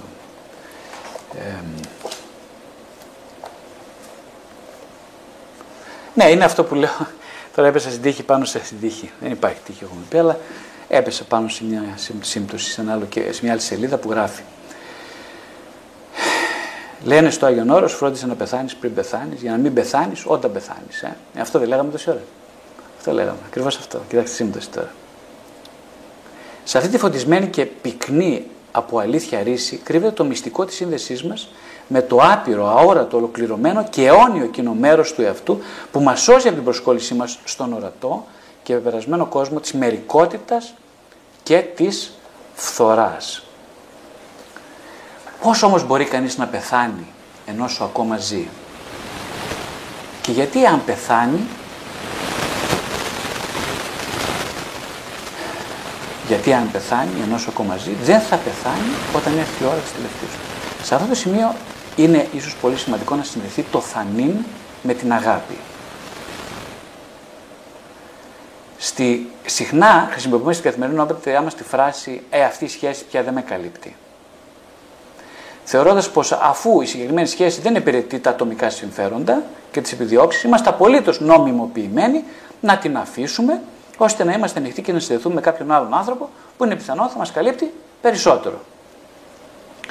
Όταν λοιπόν μιλάμε για το θάνατο του εαυτού, μιλάμε κυρίως για την ανάγκη της απαγκίστρωσής μας από την παραπάνω πεποίθηση. Δηλαδή τελικά πεθαίνουμε εντός εισαγωγικών στο βαθμό που οι άλλοι πάγουν να υπάρχουν για μας ως αντικείμενα χρήσης και κάλυψης των ατομικών μας αναγκών. Ε; Μόνο καθώς απομακρυνόμαστε από τη σιγουριά πως το μυστικό της ευζοίας είναι να βρούμε κάποιον που μας καλύπτει, που μας καλύπτει, προσέξτε, αρχίζει να γεννιέται μέσα μας τη δυνατότητα να αγαπήσουμε. Δηλαδή να αξιοποιούμε ένα άλλο πρόσωπο σε φαλτήριο για να ανακαλύπτουμε μέσα μας την επιθυμία της προσφοράς ως αυτό το σκοπό και όχι ως μέσο. Μόνο δηλαδή μέσω της αγάπης μπορεί κανείς να αρχίσει να πεθαίνει, λέω.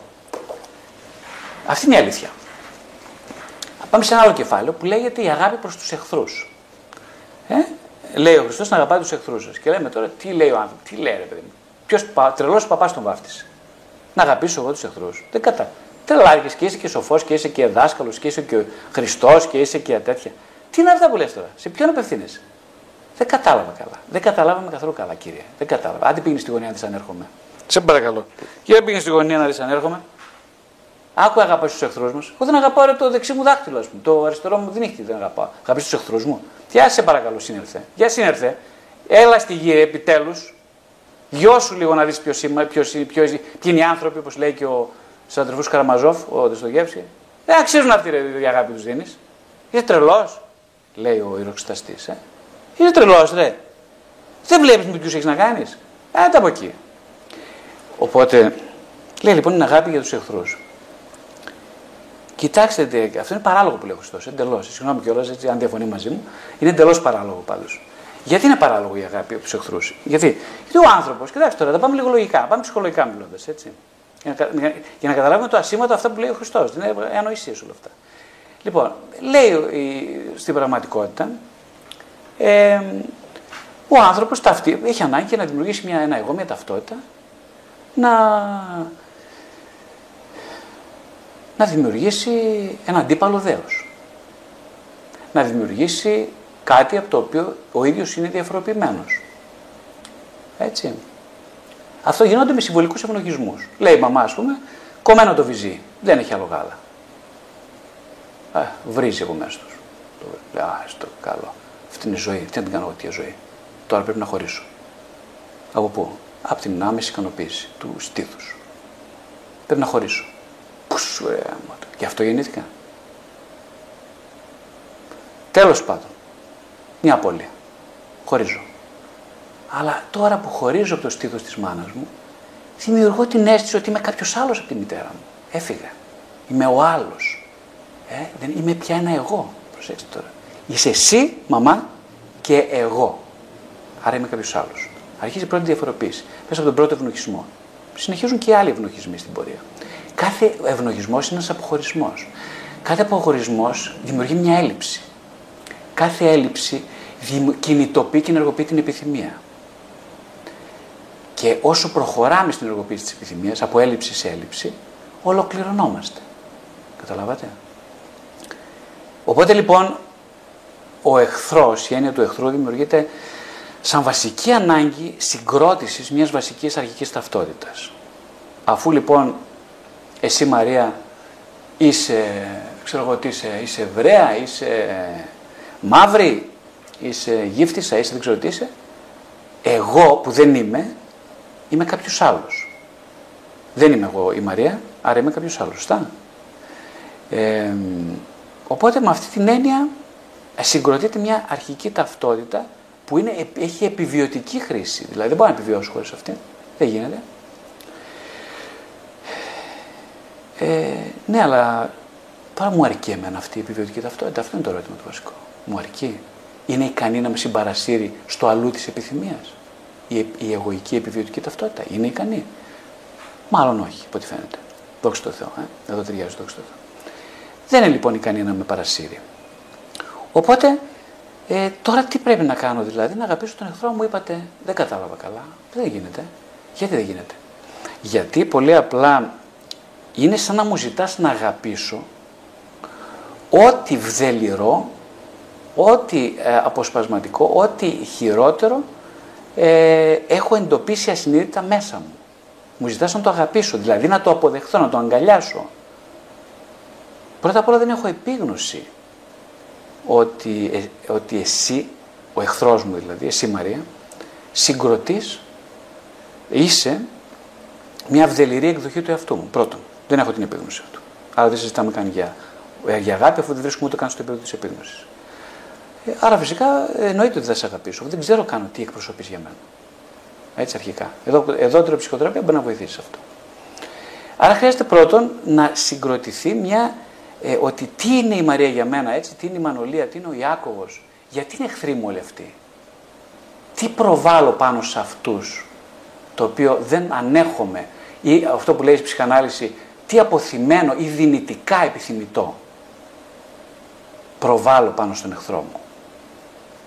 Μπορώ να το δω. Είναι δύσκολο, δεν είναι τόσο απλό αυτό. Όλοι αντιστεκόμαστε τρομακτικά σε αυτήν την επίγνωση. Πάρα πολύ αντιστεκόμαστε. Φοβερά. Ακριβώς γιατί το φυσιολογικό, το ψυχικό, είναι να, ε, είναι να πετάξω τον μπαλάκι σε κάποιον άλλον. Για να είμαι εγώ, να συνεχίσω να είμαι εγώ. Το εγώ θέλει να, να, δεν θέλει να διαρρήξει τα όρια της ταυτότητάς του, με τίποτα. Οπότε δεν θέλω να ξέρω γιατί Μαρία, ποιο κομμάτι ε, προβάλλω στη Μαρία και το μισό. Δεν θέλω να ξέρω, τελεία. Θα με αποσυγκροτήσει, θα με διαλύσει ως άτομο, ως ατομικότητα, αν το μάθω. Καταλάβατε; Δεν, το, δεν θα το μάθω ποτέ. Αυτή είναι η υπόσχεση του εγώ. Δεν το μάθω, όχι. Ό,τι και να γίνει. Γι' αυτό συνεχίζω να μισώ τους εχθρούς μου. Αλλά τι λέει ο Χριστός τώρα; Έλα λέει αγάπα με την έννοια ότι στο βαθμό που εσύ σταδιακά αποκτάς επίγνωση του τι συμβολίζει το χαρακτηριστικό της Μαρίας για το δικό σου εγώ, στη, στον ίδιο βαθμό θα κατευνάζει η εσωτερική σου εχθρότητα προς αυτό το κομμάτι του εαυτού. Βασικά θα αρχίσεις να ειρηνεύεις. Και όσο ειρηνεύεις, θα, επειδή θα αμείβεσαι, γιατί η ειρήνη είναι μια αμοιβή, ε, θα αρχίζεις να αυξάνεις, ε, η διαρροή της αγάπης θα αυξάνει. Τι σημαίνει, η διαρροή της αποδοχής προς αποσπασματικά κομμάτια στα οποία μέχρι τώρα πρόβαλες τους άλλους, θα, θα, θα, θα αυξάνουν, δηλαδή θα αρχίσεις να, να βλέπεις με καλό μάτι το ενδεχόμενο του πειραματισμού της αποδοχής των βδελυρών μη αποκρουστικών σου κομματιών στον άλλον. Γιατί θα αμείβεσαι. Πώς θα αμείβεσαι, τώρα ορίστε. Θα νιώθει πιο ειρηνικά, πιο καλά, πιο ήσυχα. Οπότε θα αρχίσεις να βλέπεις το ενδεχόμενο ότι κάτσε η Μαρία, μ, και κάτσε, όχι, και μετά που θα έρθει και η Σάρα και η Αγγελική και, ο, και η Χριστίνα, κάτσε, κάτσε, και θα μου τσιτώσουν τα νεύρα τώρα γιατί θέλω να τους δείξω μια μπουνιά όλες αυτές. Θα αρχίσω να πω, όπου πάστα, πάστα, πάστα. Και έκανε μια πειθαρχία. Και πάστε λίγο. Για πέσανε Κύριε σου Χριστέ Λέισον της ε, Χριστίνας, της Άρας, της Ευγενίας. Για πες το. Μα δεν το νιώθω. Ναι, αλλά κάτσε, κάτσε, κάτσε και κάνε το. Τι μηχανικά που θα γίνει. Όπου το κάνεις, το κάνεις, το κάνεις. Όπου γίνεται κάτι. Όπου ξε... Όχι, κάτσε, κάτσε με βοηθάει, κάτσε, κάτσε αυτό με βοηθάει λίγο, κάτσε. Κάτσε με βοηθάει. Και τώρα που με βοηθάει και είμαι λίγο πιο ήρεμος, βλέπω ότι είναι η Σάρα για μένα. Βλέπω τι εκπροσωπεί η Σάρα για μένα. Καταλάβατε τι γίνεται; Καταλάβατε; Είναι σαν το παιδάκι, ρε παιδί μου, του λέει, σου λέει, του λες, κοίταξε, ε, δεν θα, δεν θα δεις τηλεόραση. Δεν θα δω τηλεόραση, καλά θα δεις τώρα, θα πάω να δω τηλεόραση. Μα δεν θα δεις, σου είπα, δεν θα δεις. Ε, αρχίζουμε να πλακωνόμαστε τώρα έτσι. Το πει κάτσε, κάτσε και περίμενα τι θα γίνει. Ε, λοιπόν, τι σ' αρέσει, σ' αρέσει, θα αρέσει ξέρω, η ελιόπιτα, ας πούμε. Φάει μια ελιόπιτα, εντάξει. Ε, ωραία, φάει μια ελιόπιτα και θα δεις τηλεόραση αντί για μισό ώρα, ένα τέταρτο. Εντάξει. Λέμε τώρα. Ε. Και κάθε το άλλος και λέει: Εντάξει, μου αρέσει η ελιόπιτα, θα φάω μια ελιόπιτα, και το άλλο τέταρτο τηλεόραση. Και ε, βρίσκουμε μια μέση λύση. Και μπαίνουμε σε μια σχέση. Τώρα, γιατί όμως είναι απαραίτητο να αγαπήσω τον εχθρό, γιατί είναι απαραίτητο; Δεν είναι ηθική. Μην με παρεξηγείς, δεν είναι καθόλου ηθικό το θέμα. Δεν είναι καθόλου ηθικό το θέμα. Δεν υπάρχει, στα Ευαγγέλια, στον Χριστό, δεν υπάρχει ηθικότητα. Αυτή είναι μια εφεύρεση των θρησκειών κλπ. Δεν υπάρχει αυτό το πράγμα. Η ηθική είναι ένας τρόπος για να περισσότερο να επιβιώσουμε, πάλι επιβιωτική λειτουργία, σε μια κοινωνία των θεσμών. Αυτό κάνει η ηθική. Δεν, κάνει, δεν σου προσφέρει καμία οντολογική αποκατάσταση. Έτσι. Ούτε καν ψυχολογική. Τίποτα, σε κανένα επίπεδο. Αλλά είναι απαραίτητη, ναι, σωστά έχεις δίκιο, είναι απαραίτητη, γι' αυτό και η θρησκεία είναι ένας φορέας διαμεσολάβησης τελικά του ανθρώπινου με, το, με, το, με, αυτό που υπερβαίνει το στενό ατομικό ανθρώπινο. Χρειαζόμαστε διαμεσολαβητές, αυτό είναι ο θεσμός. Ε, οπότε, ναι, δεν μην το παίρνει ηθικά. Δεν σου λέω, δεν υπάρχει θέμα ηθικό. Δεν υπάρχει. Βέβαια, το να, α, είναι σημαντικό να αρχίσεις να αποδέχεσαι το εχθρικό κομμάτι μέσα σου, γιατί αποκτάς συνεχώς, είσαι πιο συμβατός με αυτό που λέμε ολότητα. Τη δική σου ολότητα. Δηλαδή δεν κάνεις χατηράκι σε κανέναν άλλον. Δεν κάνεις χατηράκι στον εχθρό σου που τον αγαπάς. Καταρχάς, αν τον αγαπήσει τον εχθρό σου και το δείξεις, στο βαθμό που εκείνος έχει ανεπίγνωστη εχθρότητα για σένα, θα τον κάνεις τούρμπο. Δηλαδή είναι καλύτερη δείξη. Ε; Στο λέω για σαν τεχνική τώρα, σαν τύπο. Θα τον κάνεις τούρμπο τον εχθρό σου, αν τον αγαπήσεις. Θα θέλει να σε φάει ζωντανό. Γιατί, γιατί του, πετά, του πετάς το μπαλάκι, το πατάς του μπελάκι να κάνει εκείνος την αποδοχή. δεν υπάρχει πιο σκληρό πράγμα. Του λες ότι εγώ ξέρεις κάτι, δεν, ε, δεν, ε, δεν θα παλέψουμε δυο μας. Πάλεψε μόνος σου. Είναι σαν ένας άλλο που έχει θυμωμένος και σου λέει άντρε βλάκα ηλίθεια, ας πούμε, και σου δίνει το θυμό του και εσύ, και εσύ είσαι ήρεμος και λες είναι δικό του θέμα. Δεν με ασχολεί εμένα αυτό. Δικό σου θέμα, κύριε. Θα γίνει τούρμπο, μιλάμε. Θα, θα, θα σε φάει και εσένα μαζί ζωντανό. Γιατί το παίρνει όλο το μπαλάκι. Παίρνει την ευθύνη της προβολής τελικά ο ίδιος. Οπότε, ναι, είναι πολύ συμφέρον τελικά να αρχίζεις να το βλέπεις έτσι. Να αγαπάς. Να αγαπάς. Με την έννοια να αποδέχεσαι. Πρώτα είπαμε αποκτά επίγνωση, μετά αποδέχεσαι, μετά αποκτά περισσότερο επίγνωση, μετά αποδέχεσαι περισσότερο, μετά περισσότερο επίγνωση και γίνεται αυτός ο πολύ ωραίος κύκλος. Ε, κοιτάξτε λίγο, το πρόβλημα είναι ότι με την, με την, ε, το πρόβλημα άλλο που δεν είπαμε, πολύ σημαντικό, είναι ότι ε, όταν κανείς επιθυμεί, ε, η επιθυμία είναι ατελεύτη για ποιο λόγο; Γιατί όταν λέμε για επιθυμία, για συνείδητη επιθυμία, μιλάμε πάντα για την επιθυμία της ε, επικοινωνίας μέσω του λόγου ή μέσω του σώματος ή μέσω του πνεύματος. Της διαψυχικής επικοινωνίας. Δεν μιλάμε ποτέ για την ικανοποίηση μιας ανάγκης. Όταν μιλάμε λοιπόν για επιθυμία, πραγματικά μιλάμε για την, δεν λέμε για την ικανοποίηση, για την ευχαρίστηση που απορρέει από την άμεση ικανοποίηση μιας ανάγκης. Δεν λέμε γι' αυτό. Ποσός μας ενδιαφέρει.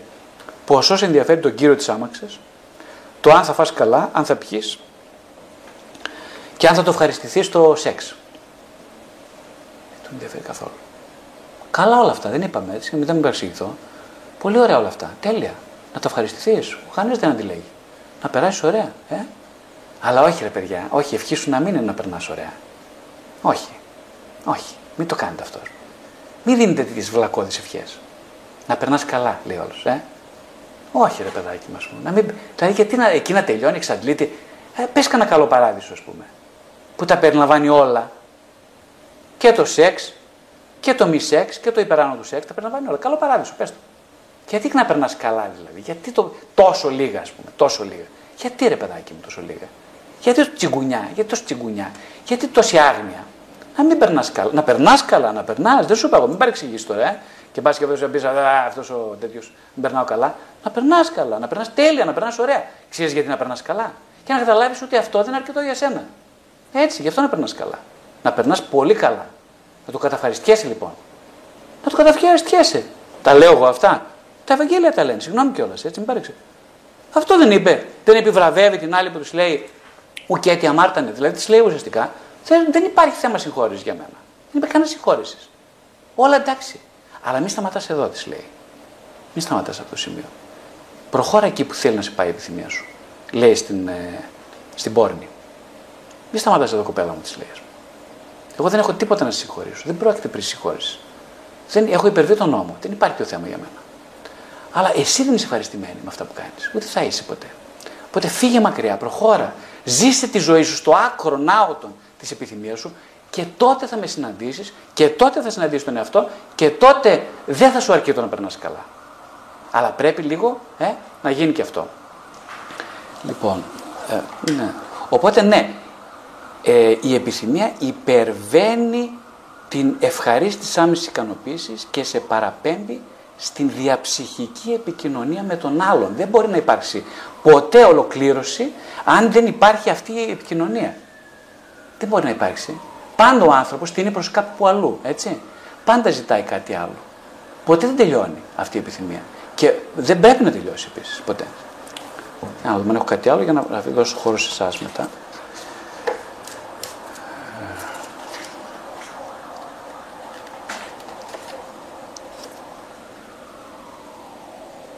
Ναι, αυτό το είπαμε, για να δούμε κάτι άλλο. Το είπαμε.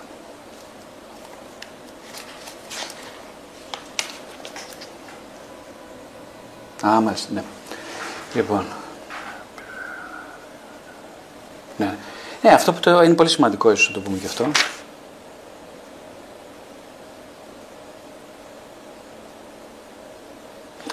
Ναι, ε, δύο κομμάτια. Το ένα, η ενόρμηση του θανάτου δεν έχει καμιά απολύτως σχέση με την επιθυμία για βιολογικό θάνατο.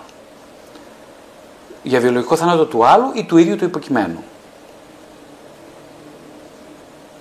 Όταν λέμε για υποκείμενο στην ψυχανάλυση, εννοούμε πάντα για το υποκείμενο της επιθυμίας.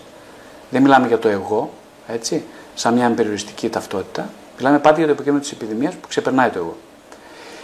Ε, η ενόρμηση του θανάτου δεν σχετίζεται καν με την επιθυμία ως διεργασία πρόκλησης εσωτερικών διαγέρσεων και δονήσεων. Η ενόρμηση του θανάτου είναι η εσώτατη σιωπή της ψυχής. Μια σιωπή παρέτησης από τη διέγερση της επιθυμίας η σίγαση και η νέκρωση των παλμών κάθε επιθυμίας, η απουσία και η νέκρωση κάθε ενδογενούς επιθετικότητας. Η επιθετικότητα, αντίθετα με την κοινή πεποίθηση, δεν υπονομεύει αλλά προστατεύει τη ζωή. Είναι παιδί της επιθυμίας και αντιπαραβάλλεται στο ζόφο της ενόρμησης του θανάτου. Η ικανότητα για αυθεντική πνευματική ζωή προϋποθέτει μια σχετικά καλή ψυχική επάρκεια και ισορροπία στις διαπροσωπικές σχέσεις. Η ικανότητα για μετάβαση από την ψυχολογική στην πνευματική βίωση της εσωτερικής ζωής προϋποθέτει τη δυνατότητα εκ μέρους του υποκειμένου της αναγνώρισης και της αποδοχής της επιθετικότητας, της αμφιθυμίας του για τη σύναψη κοντινών σχέσεων και την αποδοχή της οδύνης που έρχεται ως επακόλουθο της απώλειας των ψευδεστήσεων για τον ιδεατό εαυτό και τους εξειδανικευμένους άλλους. Η σύνδεση με την ασυνείδητη επιθυμία μεταξύ των άλλων προϋποθέτει την πίστη στη δυνατότητα να ανακτηθεί η χαμένη εμπιστοσύνη, να ξαναζωντανέψει, να διατηρηθεί και να επεκταθεί αγάπη με επίγνωση εκ μέρους του υποκειμένου των επιθετικών στοιχείων που κάτι κοεδρεύουν και κολάπτονται διαρκώς στην ενδοψυχική μας πραγματικότητα. Αυτό είναι ένα θέμα που το νομίζω το θίξαμε λιγάκι, αρκετά το θίξαμε πιο με λεπτομέρειες στην προηγούμενη ομιλία. Ε, είναι το θέμα της αυθεντικότητας σαν προϋπόθεση ε, μιας ζωής που διακινείται από το υποκείμενο της επιθυμίας. Η, στην, στα πρέσια όταν μιλάμε για αυθεντικότητα, κυρίως μιλάμε για, για αυτή την ορμητικότητα ενός πρώιμου εγώ που ε, στόχο έχει περισσότερο έτσι να, να δει τα όρια του εαυτού του. Ε, να αυτοανακαλυφθεί, να τεντωθεί. Είναι όπως ένα εγώ, ένα, ένα μωράκι ας πούμε, το οποίο, ένα μικρό παιδάκι το οποίο θέλει πάρα πολύ ε, να λέει σε κάποιο στάδιο της, ε, μέχρι τα 2-3 χρόνια, στα 2-3 χρόνια θέλει να λέει όχι, όχι, όχι, όχι, όχι, όχι.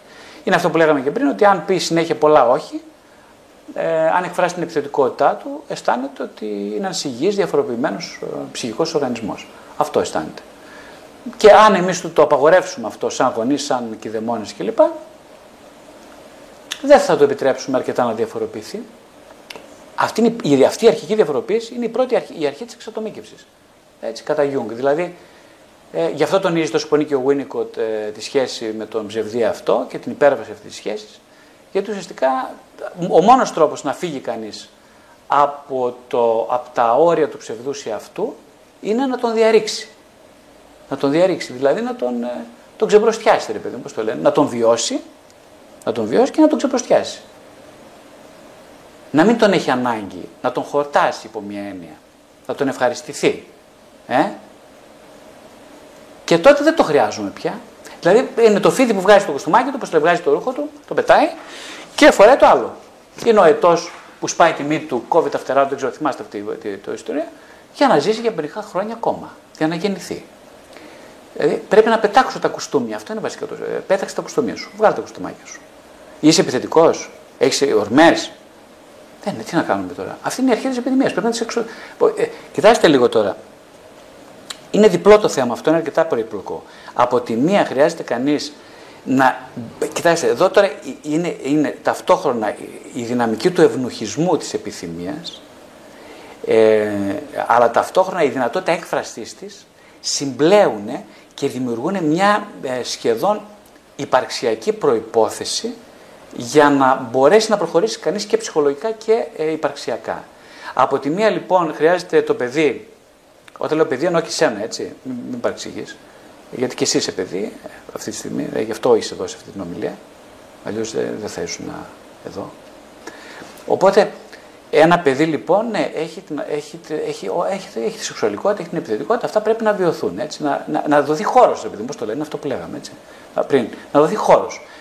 Ε, αλλά ταυτόχρονα όμως, προσέξτε τώρα, χρειάζεται ο γονιός, ο κηδεμόνα, ε, να, που, κάτι που γίνεται ούτως ή άλλως και μέσα από την, ε, το ταμπού της αιμομηκτική, ε, της απαγόρευσης να ευνοχιστεί η επιθυμία να ευνοχιστεί. Είναι αυτό που λέγαμε πριν. Τι είναι ευνοχισμός; Ευνοχισμός είναι στην πραγματικότητα ένας, μια, ένας τεχνητός, ε, ένας ψυχικός διαχωρισμός. Μια, μια, μια, ένας αποχωρισμός, μια απώλεια. Αυτό δημιουργεί ο ευνοχισμός. Ευνοχίζω σημαίνει στην πραγματικότητα, ε, όπως κάνει η ομοιητική επιθυμία έχουμε πει, σου λέει ότι δεν μπορείς να παντρευτείς τη μάνα σου για παράδειγμα, αγαπητέ μου, εγώ την έχω παντρευτεί ας πούμε τη μάνα σου. Οπότε θα πρέπει να βρεις κάτι άλλο. Να, δεν ξέρω, θα κάνεις τη ωρέξου, την επιθυμία σου για να συναντήσεις κάτι τον άλλο, θα πρέπει να την βρεις κάπου αλλού έξω από την οικογένεια. Αυτό σημαίνει γνωρισμό. Οπότε πάπαλα από εδώ δεν έχεις να πάρεις τίποτα. Για χαρά. Ε, θα περάσω και εγώ τη θλίψη μου, να κάνω το πένθος μου, θα πονέσω. Ε, θα παραιτηθώ από αυτή την αιμομηκτική μου διάθεση. Αυτό κάνει. Έτσι, η αιμομηκτική διάθεση έχει πάρα πολλά επίπεδα, αλλά είναι πολύ μεγάλο θέμα, το συζητήσουμε σήμερα. Αλλά ε, τώρα μιλάμε για κάτι πολύ έτσι ε, πρωταρχικό. Και θα φύγεις από εδώ, θα πας κάπου αλλού. Θα πας κάπου αλλού. Αυτό είναι όλο το ζητούμενο. Γι' αυτό ο ευνοχισμός είναι απαραίτητη προπόθεση εκτόξευσης της επιθυμίας. Έτσι. Εξού και αυτό που λέμε συνέχεια για την έλλειψη. Η έλλειψη εκτοξεύει την επιθυμία. Εμείς όμως, ως είτε καλοί χριστιανοί, είτε χορτάτοι ε, τέτοιο όπως το, το λένε, καταναλωτές, ε, δεν το καταλαβαίνουμε αυτό και λέμε ότι όχι, εγώ δεν καταλαβαίνω τώρα, θα ήθελα να είναι όλα καλά. Δόξα τω Θεώ που είμαστε όλα τέλεια. Για αυτά τα πράγματα λοιπόν δεν πάνε τέλεια στη ζωή, σκέφτομαι, ίσως. Ε, πρώτον, γιατί δεν έχουμε τις υποδομές να, να πάνε τέλεια στη ζωή. Και δεύτερον, γιατί ε, χρειαζόμαστε να μην πάνε καθόλου τέλεια τα πράγματα. Το έχουμε πολύ βαθιά ανάγκη να μην πάνε τέλεια. Γιατί, κοιτάξτε, αν, αν έχουμε την ψευδέστηση ότι τελείωσε, ε, η επιθυμία ικανοποιήθηκε, ε, ε, πώς το λένε, φτάσαμε σε κάποιο, σε κάποιο τύπου τέρμα, ε, πάτε, πάπαλα, τελείωσε η ζωή εδώ πέρα. Ο τελείως ζωή εννοώ την ορμητικότητα ε, προς την, ε, στο να συναντήσουμε την ενδελέχεια την υπαρξιακή μας. Αυτό εννοώ ζωή. Δεν εννοώ ότι θα... Και όχι, όχι, πέρα από αυτό όμως εννοώ και ότι θα πεθάνουμε, δηλαδή θα πάθουμε θαμαρασμό και θα πεθάνουμε. Αυτό είναι βασικά. Δεν πάει να τρως, δεν πάει να ε, δεν πάει να κάνεις κλπ. Πού διάβαζα ότι στο, στο, στον πόλεμο, στο δεύτερο παγκόσμιο πόλεμο, ε, ε, ήταν συγκλονιστικό ότι σε, ενώ οι άνθρωποι δεν τρώ, είχαν φοβερά πρόβλημα στη σύντηση, δηλαδή πολύ σοβαρό πρόβλημα, για, τα ποσοστά από βιταμίνους ήταν εξαιρετικά περιορισμένα. Δεν είναι συγκλονιστικό αυτό. Συγκλονιστικό. Πόσο βλέπετε το ψυχικό, ε, ε, όπως μιλάμε σήμερα για ιδέα της επιθυμίας, επεμβαίνει στον τρόπο που το οργανικό συντηρεί τη ζωή. Είναι συγκλονιστικό. Ε, επίσης η αυτοκτονικότητα και η κατάθλιψη και η, η, η, η, η παρανοϊκή δρασμή ήταν σχεδόν στο μηδέν. Στη διάρκεια της κατοχής. Δεν είναι συγκλονιστικό αυτό; Δεν τα λέει όλα αυτό; Δεν είναι αποδείξεις αυτό; Το τι σημαίνει, τι σημαίνει έλλειψη; Και πόσο τροφοδοτεί την επιθυμία για ζωή; Η έλλειψη. Γύρισε ένα, από, το, λέει, από, το, από το Auschwitz, γύρισε ένας ιερέας και ένας ε, ιατρός με θεραπευμένους, ενώ είχαν, ήταν ασθενείς οι πνεύμονές τους, με απόλυτα θεραπευμένους τους πνεύμονες. Και ξέρετε γιατί έγινε αυτό; Γιατί αυτοί οι άνθρωποι ε, καθ' όλη τη διάρκεια της παραμονής τους στα στρατόπεδα συγκέντρωσης δεν ε, ασχολούνταν με τον εαυτό τους. Ήταν, θέσανε αυτό στην υπηρεσία του άλλου και θεραπευτήκαν εντελώς. Αν, επειδή έχω διαβάσει πάρα πολλά βιβλία, με, με, ενδιαφέρει πολύ το θέμα του ολοκαυτώματος, ε, εδώ και κάποια χρόνια, και εγώ έχω αρκετά διαβάσει πάνω στο θέμα αυτό, ε, δεν μπορεί να, να συλλάβει κανείς στην πραγματικότητα, είναι ασύλληπτες οι συνθήκες ε, διαβίωσης αυτών των ανθρώπων, της αστρόπεδας συγκέντρωσης, ε, ξεπερνούν κάτι φαντασία νομίζω. Και πόσο και αν έχω διαβάσει και τη δική μου φυσικά. Και είναι συγκλονιστικό λοιπόν ότι βγήκαν άνθρωποι απόλυτα θεραπευμένοι με σοβαρά νοσήματα επειδή έδωσαν εξ ολοκλήρου έναν εαυτό σε κάποιον άλλον. Ας βάλω μια ανωτελεία για να δώσω χώρο σε εσάς, ώστε αν υπάρξουν διευκρινήσεις ερωτήσεις θα χαρώ πάρα πολύ να μιλήσουμε. Όποιος θέλει παίρνει το λόγο και μιλάει.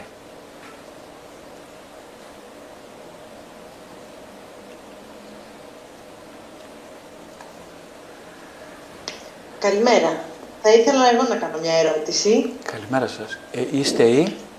Η Κέλλη. Η Κέλλη. Ωραία. Ναι, Κέλλη. Ε, καθώς ακούω όλα αυτά, αναρωτιέμαι αν η σταύρωση του εγώ περνάει μέσα από την αποδοχή του και τη συνεργασία μαζί του. Αυτά. Ευχαριστώ. Πολύ ωραία. Ναι, βεβαίως, πολύ σωστά. Κέλλη. Η Σταύρωση. Η Σταύρωση, όπως είπαμε, είναι μια κίνητη αντίθετη στην νομοτέλεια του εγώ, εντελώς αντίθετη. Είναι αυτό που λέγαμε πριν, ότι το αγάπη τον εχθρό σου είναι κάτι τελείως παράλογο με την συμβατική λογική. Ακόμα και με την ζωολογική λογική είναι τελείως παράλογο. Δεν, είναι... Δεν έχει καμία λογική όλο αυτό. Έτσι. Ε, οπότε επειδή ακριβώς το, ε, το ψυχολογικό εγώ δεν μπορεί να συλλάβει αυτό που λέμε σταύρωση, ακριβώς και αντιτίθεται στεναρά σε αυτή την ιδέα, νομίζω ακριβώς όπως είπαμε πριν συμβαίνουν όλα αυτές ε, τα ατυχήματα, αυτές οι συμπτώσεις στη ζωή μας. Ε; Ε, που δεν είναι τυχαίες γιατί ακριβώς ε, πηγάζουν από μια ε, από, τις, από αυτή την ομοτέλεια του, ο, του, που επιθυμεί να ολοκληρωθούμε. Πάρα πολύ να ολοκληρωθούμε. Ε, και κυρίως ακριβώς στο βαθμό που αντιστεκόμαστε στη Σταύρωση, όπως το εννοείς, στον ίδιο ακριβώς βαθμό ε, επιθυμούμε τη Σταύρωση. Αυτό, αυτή είναι η βαθιά ανθρώπινη συγκρουσιακότητα. Ε, γι' αυτό είναι μεγάλο αμάρτημα κατά την ταπεινή μου άποψη του να θεωρούμε τη συγκρουσιακότητα σαν κάτι το υπάνθρωπο ή σαν κάτι το ευτελές. Δεν είναι η συγκρουσιακότητα κάτι το ευτελές. Η συγκρουσιακότητα, όπως έχουμε πει σε άλλη ομιλία, είναι βαθιά, για μένα προσωπικά, είναι προϋπόθεση της ολοκλήρωσης. Οπότε, ε, εγώ προσωπικά πολύ εύκολα προβάλλω και πολύ εύκολα αποδέχομαι τη συγκρουσιακότητα στους ανθρώπους, ε, γιατί θεωρώ πάρα πολύ καλή, ε, πολύ καλή, πώς το λένε, προϋπόθεση. Δηλαδή όταν βλέπω μια έντονη συγκρουσιακότητα σε έναν άνθρωπο, πιστεύω σε αυτόν τον άνθρωπο, πολύ, πιστεύω. Ε, αντίθετα όταν βλέπω και γράφω και στα βιβλία μου για αυτό το θέμα, όταν βλέπω καλούς χριστιανούς, έτσι, ανθρώπους ήρεμους, γλυκούς, με το χαμόγελο στο στόμα κλπ. Τίποτα δεν αισθάνομαι ότι θα πάει καλά με αυτούς. Τίποτα. Συγχωρέστε με που είμαι λίγο αφοριστικός, αλλά έτσι το βιώνω. Δεν θα πάει τίποτα καλά. η συγκρουσιακότητα είναι πάρα πολύ καλό σημάδι. Ότι εδώ υπάρχει κινητικότητα πολύ σοβαρή. Άρα, αφού υπάρχει κινητικότητα, υπάρχει ζωή. Αφού υπάρχει ζωή, θα υπάρχει και ένας θελημένος θάνατος αργά ή γρήγορα. Και αφού υπάρχει θελημένος θάνατος, θα υπάρχει ε, αναγέννηση. Και αφού υπάρχει αναγέννηση, θα υπάρχει και ανάσταση. Καταλαβαίνετε. Οπότε όλα καλά.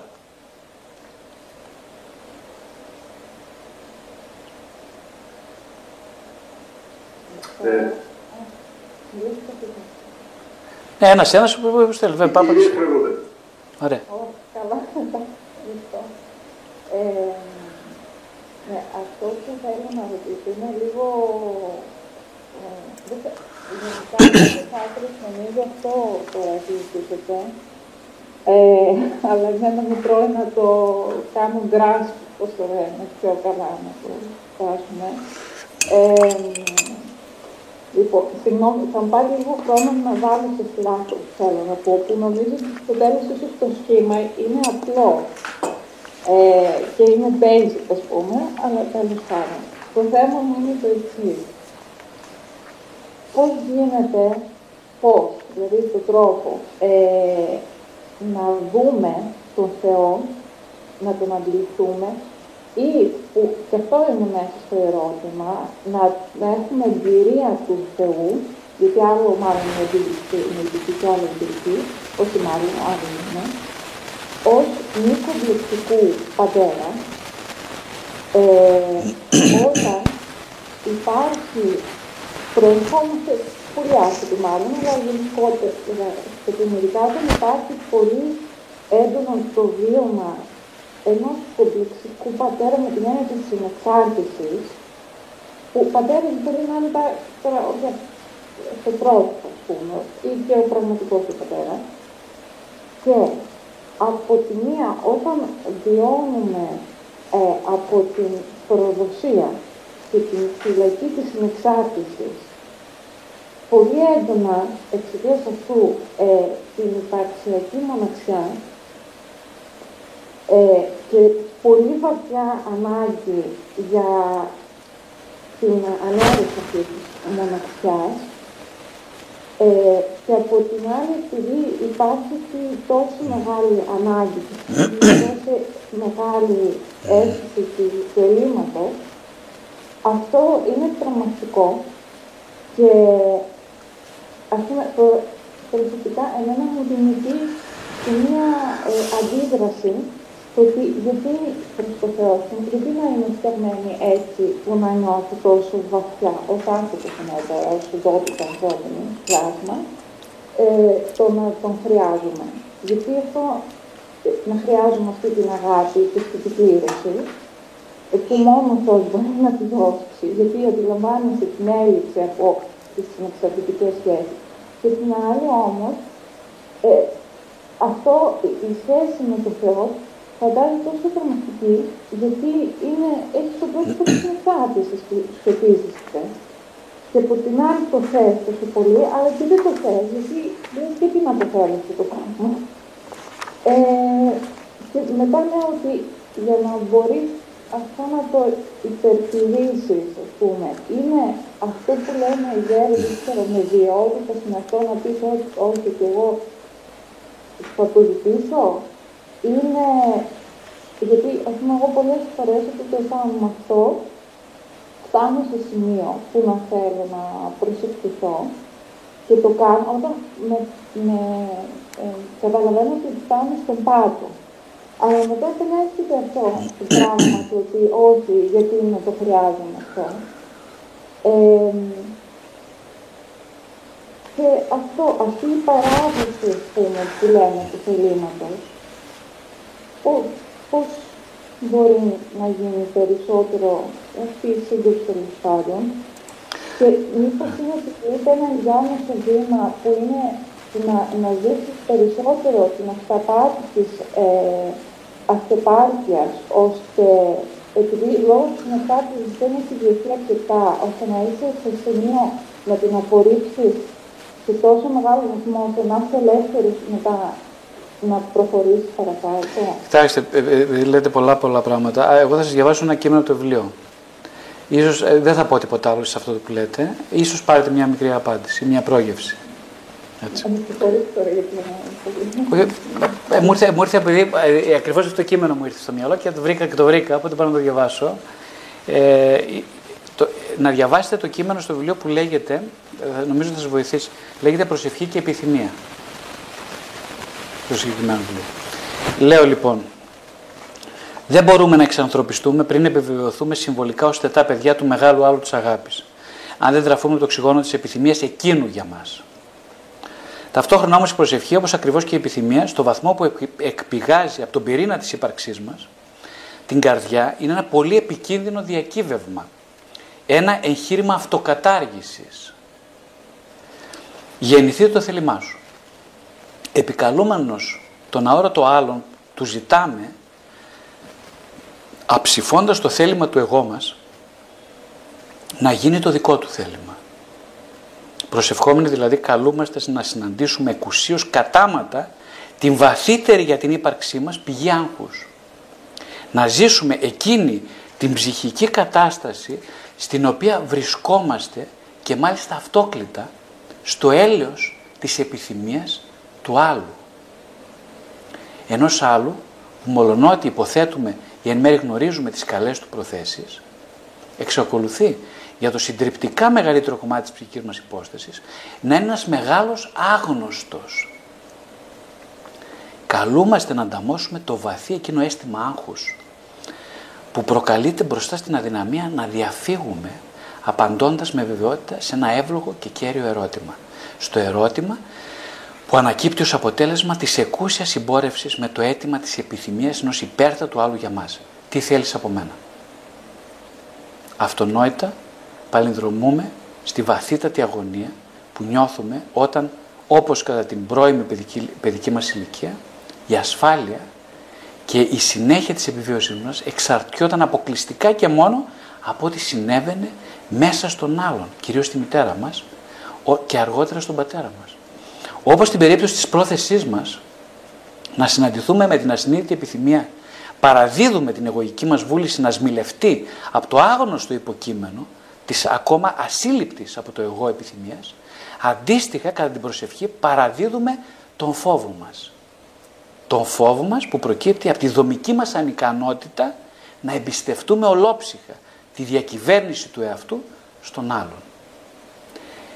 Νομίζω ότι αυτό ε, κάτι πάει να πει ε, το κείμενο. Ε, βασικά νομίζω ότι μιλάει για αυτή την βασική, τη βαθιά σύγκρουση της, της αγωνίας με την επιθυμία. Όπου υπάρχει πολύ μεγάλη επιθυμία υπάρχει πολύ μεγάλη αγωνία. Όπου υπάρχει πολύ μεγάλη αγωνία υπάρχει πολύ μεγάλη επιθυμία. Το μέγεθος του ενός καθορίζει και τα, το μέγεθος του άλλου. Οπότε εκείνο που προτείνω γενικά, το οποίο ξέρω ότι είναι πολύ δύσκολο, αλλά αυτό είναι η λύση, ε, είναι περισσότερο να, το έχω πει και σε άλλη ομιλία, να ε, είμαστε, κρατάμε τον εαυτό μας ε, αναπάντητο. Είναι συγκλονιστικά δύσκολο, το γνωρίζω πάρα πολύ, το γνωρίζω βιωματικά αυτό αλλά όσες φορές, όχι τα κατάφερα, γιατί μόνος μου αποκλείεται να τα καταφέρω να το κάνω, με βοήθεια σημαντική, είτε ανθρώπινη, είτε θεϊκή, είτε επιθυμητική, το κατάφερα, ε, πάντα μα πάντα το δίλημα υπέρ βάθηκε από ε, μια συνθήκη που υπερβαίνει τα διλήμματα χωρίς να είναι η απάντηση υποχρεωτικά. Δεν ξέρω αν ε, βοηθάω κάπου. Α, αλλά ήθελα να το πω αυτό, ναι. Ότι δεν ξέρουμε τι η επιθυμία θέλει από εμάς. Όπως έχουμε δεν ξέρουμε, δεν έχουμε ιδέα. Δεν ξέρουμε τίποτα. Αν βαδίζουμε λοιπόν σε έναν δρόμο ε, παράδοσης, στο βαθμό που βαδίζουμε, μας αποκαλύπτεται το θέλημα της επιθυμίας. Το πρόβλημα εμάς είναι ότι νομίζουμε ότι είμαστε εμείς. Κατάλαβες ε, Μαρίτα; Αυτό είναι το, σοβαρό μας πρόβλημα. Τι νομίζω ότι ο Γρηγόρης λέει εγώ θέλω, έχει ένα έτοιμο ο Γρηγόρης και λέει εγώ θέλω και νομίζει ότι ε, εντάξει αυτή είναι η αλήθεια. Καμία σχέση. Μα καμία σχέση. Καμία σχέση. Ποιος θέλεις, κύριε; Αυτή είναι μια πολύ καλή ερώτηση που έκανες τώρα μόλις και π- χρειάζεται να παραμείνει αναπάντητη. Ας πάμε σε μια άλλη ερώτηση.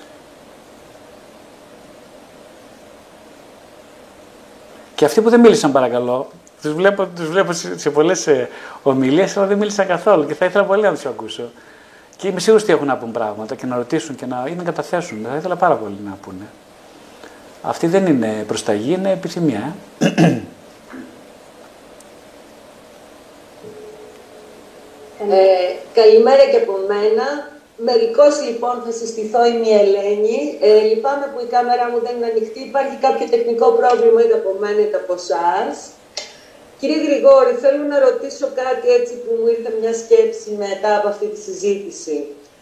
Ε, τελικά τον παράδεισο τον κάνουμε εμείς, από ό,τι καταλαβαίνω, μόνοι μας, ε, έχοντας σαν άξονα το Χριστό που είναι η ενότητα. Γι' αυτό, πρέ- γι' αυτό δηλαδή η στενή οδός που λένε οι πατέρες είναι τελικά να υπεριέξουμε ε, και να αποδεχτούμε ε, τα κακό κείμενα, να το πω, έτσι εντός εισαγωγικών, του εαυτού μας, προβάλλοντάς τα σ- ε, στους άλλους ανθρώπους ε, που μας δυσκολεύουν και μας, και μας δυσαρεστούν. Κατάλαβα σωστά κάτι σε αυτό έτσι διευκρινιστικά. Ευχαριστώ Ελένη για την παρέμβαση καταρχάς. Σε ευχαριστώ πολύ. Ε, μ, εκείνο που προτείνουν και τα Ευαγγέλια και οι πατέρες και η Ορθόδοξη παράδοση είναι ακριβώς ταυτόσιμο, κατά τη γνώμη μου, εξαιρετικά συμβατό ε, με την ψυχαναλυτική ερμηνεία ε, του βάθους της ψυχής. Δηλαδή, ε, όπως είπαμε, προτείνουν τον ευνοχισμό της επιθυμίας. Αυτό ακριβώς είναι η κάθε είδους νηστεία. Ε; Είτε νηστεία πάντα είναι, όταν λέμε νηστεία, εννοούμε πάντα νηστεία από το ιδίο θέλημα, δηλαδή από το θέλημα του εγώ. Ε, οπότε, ναι, στο βαθμό λοιπόν που η νηστεία είναι, δημιουργεί, το, δημιουργεί την αίσθηση μιας έλλειψης, στον ίδιο βαθμό είναι ακριβώς ε, ε, ενεργοποιητική της επιθυμίας με το ε κεφαλαίο ή τουλάχιστον εκεί στοχεύει. Αυτός είναι ο ευνοχισμός. Ευνοχισμός λοιπόν είναι, ε, αν φανταστείτε μια οικογένεια στην οποία, εγώ εί- είχα μια παλιά ένα μήνυμα, είχα λάβει, από, το έχω πει και όλος το γράψει και ένα βιβλίο, δεν ξέρω αν το γράψει, νομίζω το γράψει. Ένα μήνυμα πριν πολλά πολλά χρόνια από έναν θεραπευόμενο, έναν, όχι θεραπευόμενο, ήταν ένα μήνυμα στο email είχα πάρει τότε, κάποιο 19χρονο που μου είχε πει ότι Συγγνώμη κύριε Βασιλιάδη, αλλά έχω να σας πω ότι μερικές φορές ο πατέρας μου λείπει από το σπίτι με 19 χρονών και κάνω σεξ με τη μητέρα μου. Ε, δεν ξέρω αν πει- πειράζει, είναι κακό ψυχολογικά αυτό. Ε, έχει πολλά χρόνια αυτό. Θυμάμαι συγκλονίστηκα, δεν το έχω ξανακούσει αυτό ποτέ. Δεν πίστευα ποτέ ότι ο... υπάρχει ας πούμε παραβίαση ενός τέτοιου τόσο ισχυρού και εντελώς απαράλλαχτου ταμπού στην ιστορία της ανθρωπότητας, του ταμπού της αιμομιξίας. Συγκλονίστηκα. Τότε με είχε συγκλονίσει ε, η απο... ότι το γεγονός ότι αυτός ο άνθρωπος ρωτούσε αν αυτό είναι καλό ή κακό. Επίσης με είχε συγκλονίσει το γεγονός ότι αυτά τα πράγματα συμβαίνουν. Τώρα μετά από χρόνια καταλαβαίνω γιατί είχα συγκλονιστεί. δεν είχα συγκλονιστεί γιατί είναι μια ανήθικη πράξη αυτό προς Θεού έτσι. Δεν παρεξηγηθώ. Ούτε τότε καν δεν συγκλονίστηκα γι' αυτό. Δεν πρόκειται περί ανήθικε πράξει. Ε, ίσα ίσα το, το παιδί αυτό έλεγε ακριβώς. Ε, μου ρωτούσε, γιατί ε, εγώ λέει, ε, ότι το απάντησα, δεν θυμάμαι ότι το απάντησα. Πάντως η απάντησή του στην απάντησή μου ήταν συγκλονιστική. Ήταν ότι εγώ πάντως δεν πιστεύω ότι είναι κάτι κακό γιατί και οι δύο περνάμε καλά. Καταλάβατε; Γιατί και εκείνη περνάει καλά και εγώ. Ε, Γιατί να μην το κάνουμε, δεν καταλαβαίνω τον λόγο. Ε, εντάξει, αυτό έχει σηκώνει πάρα πολύ κουβέντα όλη αυτή η ιστορία τώρα, αλλά ο λόγος που το λέω περισσότερο είναι γιατί κοιτάξτε τι γίνεται, ότι, ότι σε μια ε, αιμομικτική σχέση ο άνθρωπος δηλαδή έχει από μέσα του αυτά ακριβώς το δίπολο της αιμομικτικής χρήσης του άλλου ε, και της ανάγκης για ένα νόμο που καταργεί αυτή το, το, το, το χαοτικό της επιθυμίας του. Ε; Εδώ δεν υπάρχει ο νόμος. Δεν, δεν γίνεται applied αυτός ο νόμος, δεν εφαρμόζεται. Προσέξτε. Και ε, επειδή ο νόμος δεν εφαρμόζεται, υπάρχει βαθιά ενοχή, η οποία καταστέλλεται ε, με την υπερκατανάλωση του άλλου. Καταλάβατε τι γίνεται; Θα ξανακάνουμε σεξ. Αφού περνάμε καλά, δηλαδή. Η ενοχή όμως δεν καταστέλλεται με την υπερκατανάλωση. Η υπερκατανάλωση δημιουργεί περισσότερη δυσφορία. Η δυσφορία δημιουργεί περισσότερη ενοχή. Η ενοχή τίνει να κατασταλθεί με την υπερκατανάλωση. Δηλαδή με ακόμα ίδια δόση μεγαλύτερη από αυτό που κάνω ήδη. Και έτσι, έτσι είμαστε γεμάτοι από μονοσυμπτωματικούς ασθενείς, από χρήστες, ε. Δηλαδή, είναι ατέλειωτη η καταφυγή στην υπερκατανάλωση, δημιουργεί ένα ατελείωτο φαύλο κύκλο προς, προσπάθειας να κατασταλθεί η ασυνείδητη ενοχή ή η συνειδητή κάποτε, που δεν τελειώνει ποτέ. Και τότε λοιπόν κάποιος πρέπει να, βάλει, να, να πατήσει ένα φρένο. Ε; Ο φραγμός λοιπόν, η νηστεία, το κόψιμο του θελήματος, της φυσικής όπως λέμε εμείς επιθυμίας, ζούμε σε μια κοινωνία στην οποία η οποία είναι εντελώς, λέμε και διαφημίζεται πολύ το, ε, το χαοτικό, σαν ανθρωπολογικό ιδεώδες. Αυτό δεν κάνουμε, άσχετα με τι λέγεται. Αυτό δεν διαφημίζεται συνεχώς. Παντού. Το ανθρωπολογικό ιδεώδες της σύγχρονης κοινωνίας είναι, ας πιάσουμε το ίντερνετ πρώτα απ' όλα, το είναι ότι δεν χρει... όρια πουθενά, δεν διαφημίζει το 5G, δε... όρια πουθενά, έτσι δεν είναι διαφήμιση. Δεν έχουμε, λέει όρια πουθενά. Ε; Όπου και αν είσαι, έχεις πρόσβαση στο 5G. Ε, τώρα κάποιοι ξέρουν από το 5G, οπότε μπορεί να το. Έτσι δεν λέει η διαφήμιση του Κοσμοτέ, ποιο το κάνει. Όρια πουθενά, πουθενά όρια. Και αυτό διαφημίζεται, πώ είναι το ανθρωπολογικό μοντέλο μας σήμερα. Ε; Ε, δεν υπάρχει. Δηλαδή, η, δηλαδή σου λέει ότι αν ευχαριστηθείς το χωρί όρια κατάσταση, δεν χρειάζεται να αναρωτιέσαι για τίποτα άλλο. Το νόημα της ζωής καλύφθηκε. Το οποίο είναι ψευδές εντελώς. Το οποίο είναι ψευδές. Έρχεται λοιπόν εδώ τώρα η Ορθόδοξη Θεολογία να αναδείξει το ψευδές αυτού του πράγματος. Έτσι. Και η ψυχανάλυση το ίδιο. Ακριβώς το ίδιο. Συμφωνούν ακριβώς το ίδιο. Ότι χρειάζεται ευνογισμός, ναι. Χρειάζεται, ναι, είναι απαραίτητος. Όσο ποτέ άλλοτε στην ιστορία της ανθρωπότητας. Έχω την εντύπωση. Γιατί δεν υπάρχουν πια οι, οι, οι, οι θεσμοί έχουν καταργηθεί. Ή τίνουν προς μια κατάργηση ή προς μια υποτίμηση. Σωστά; Το βλέπετε όλοι αυτό, χρειάζεται να το πω εγώ. Ε, οι συλλογικότητες καταργούνται. Στο όνομα της θεοποίησης της διυποκειμενικότητας. Σωστά; Όλα καταργούνται, τα πάντα. Τα σύνορα καταργούνται πουθενά. Η παγκοσμιοποίηση προβάλλει σαν ανθρωπολογικό ιδεώδες επίσης, όχι μόνο σαν πολιτισμικό. Οπότε, αν κάποτε στην ιστορία της ανθρωπότητας η ε, ορθόδοξη ανθρωπολογία είναι επιβεβλημένη και φυσικά όχι ηθική με την έννοια, έτσι, όχι, σαν, όχι, όχι σαν, μια, ναι, σε μια ηθική έτσι, κανονικότητα, όχι έτσι, ούτε επιταγές, είναι νομίζω σήμερα, περισσότερο από κάθε άλλη φορά. Δεν ξέρω αν έχετε αντίρρηση αυτό, αλλά ε, αυτή είναι η δική μου πεποίθηση. Ε, όταν, ε, δηλαδή έχουμε ανάγκη σήμερα, νομίζω όλοι μας, και σαν συλλογικότητα, να δομήσουμε εκ νέου ένα ανθρωπολογικό ιδεώδες. Δηλαδή αν δεν ορίσουμε εμείς σήμερα τι είναι ο άνθρωπος, όχι ως ταυτότητα, αλλά ως ιδεώδες, δεν υπάρχει νόημα σε τίποτα πια. Εδώ λοιπόν έρχεται η ορθόδοξη ε, πίστη και λατρεία να καλύψει ένα βαθύτατο ανθρωπολογικό αίτημα. Ε, στο οποίο δεν υφίσταται από πουθενά, δεν υφίσταται. Έχει λυθεί, έχει δοθεί απάντηση από άλλους η οποία δεν είναι ικανοποιητική. Έρχεται λοιπόν η Ορθοδοξία, έρχεται η πατερική θεολογία να πει, να πει ε, ένα προαιώνιο αίτημα του ανθρώπου, να το βάλει σε βάσεις, να νοηματοδοτήσει τη ζωή. Η ψυχανάλυση, η ψυχοθεραπεία ε, συμβάλλει πολύ στην ψυχική υγεία και ολοκλήρωση του ανθρώπου.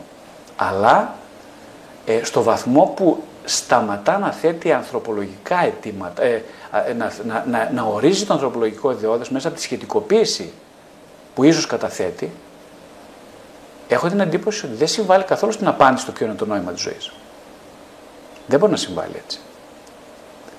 Είναι αλήθεια ότι η ψυχανάλυση, όπως και ε, η θεολογία, έχουν ένα πολύ, ε, πολύ στέρεο κοινό υπόβαθρο της αποσχετικοποίησης της αλήθειας. Δηλαδή και οι δύο, η φροηδική ανάλυση και το ίδιο και η πατερική θεολογία έχουν ως στόχο τη μη σχετικοποίηση της αλήθειας. Ε, ξέρουν ότι η αλήθεια δεν είναι σχετική.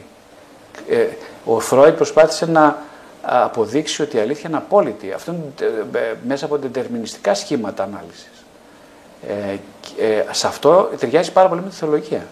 Ο Φρόιντ ε, ε, πατώντας σε ένα, σε ένα υπό, ε, ουσιαστικά είναι ένας επαναστάτης ήταν, ο οποίος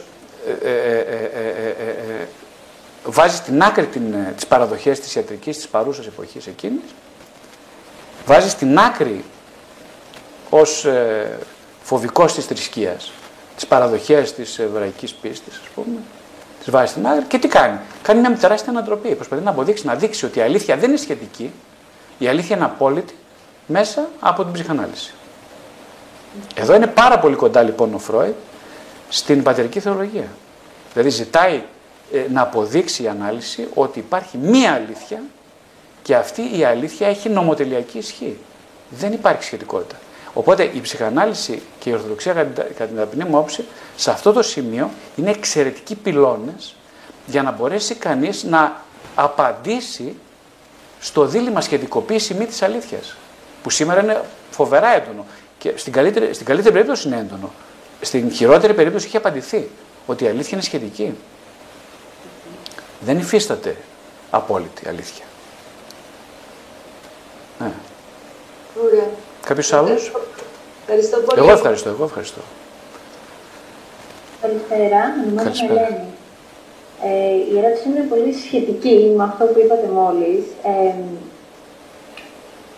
πώς δηλαδή α, ο χαρακτήρας του κάθε ανθρώπου, τι ρόλο παίζει την αποδοχή της πυρηνικής αλήθειας του καθενός και στην ανάδυσή της; Δηλαδή, είναι όλα, αυτό που λέμε ψευδής εαυτός, είναι επίκτητο φυσικά. Όμως δεν υπάρχει και ένα, ένα εντελώς προσωπικό κομμάτι του καθενός που είναι ο χαρακτήρας του. Δηλαδή, δεν μπορούμε να το ξεβαλιάζουμε όλα. Ναι. Ε, ευχαριστώ Ελένη.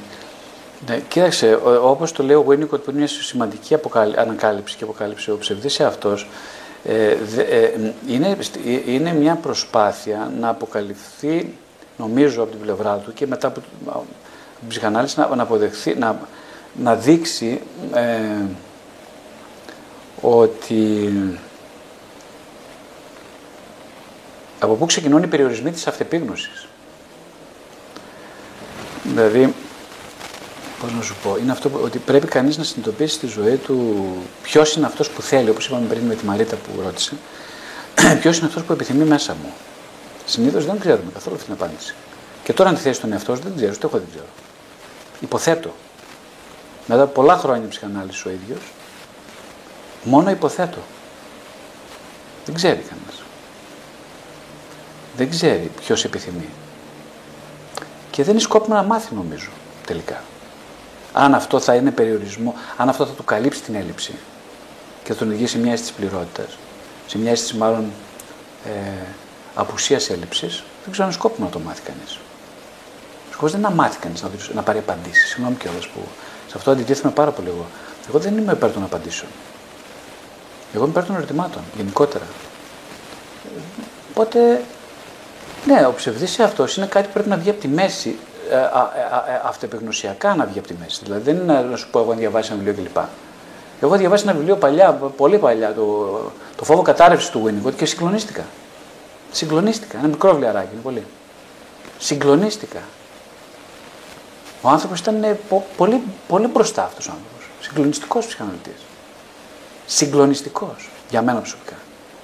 Με συγκλώνησε το βιβλίο αυτό είπε με λόγια αυτά που δεν λέγονται εύκολα, ούτε συλλαμβάνονται. Ο σκοπός του λόγου ε, ε, ε, ε, έχει, ε, ε, δι- διέπεται από τους ίδιους λο- λο- νόμους της συγκουσιακότητας που προαναφέραμε. Ο λόγος αποκαλύπτει και την ίδια στιγμή κρύβει. Οι δύο άνθρωποι κάνουν έρωτα και την ίδια ώρα που κάνουν έρωτα, ο λόγος που δεν λέγεται γεννιέται σε ένα παιδί.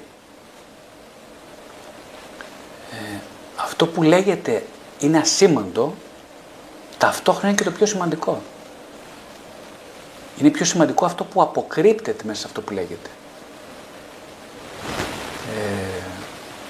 Ε, αυτή η συγκρουσιακότητα, η διπολικότητα του ανθρώπινου ψυχισμού είναι συγκλονιστικά δημιουργική όταν κανείς την αποδεχθεί χωρίς να την θεωρήσει πρόβλημα.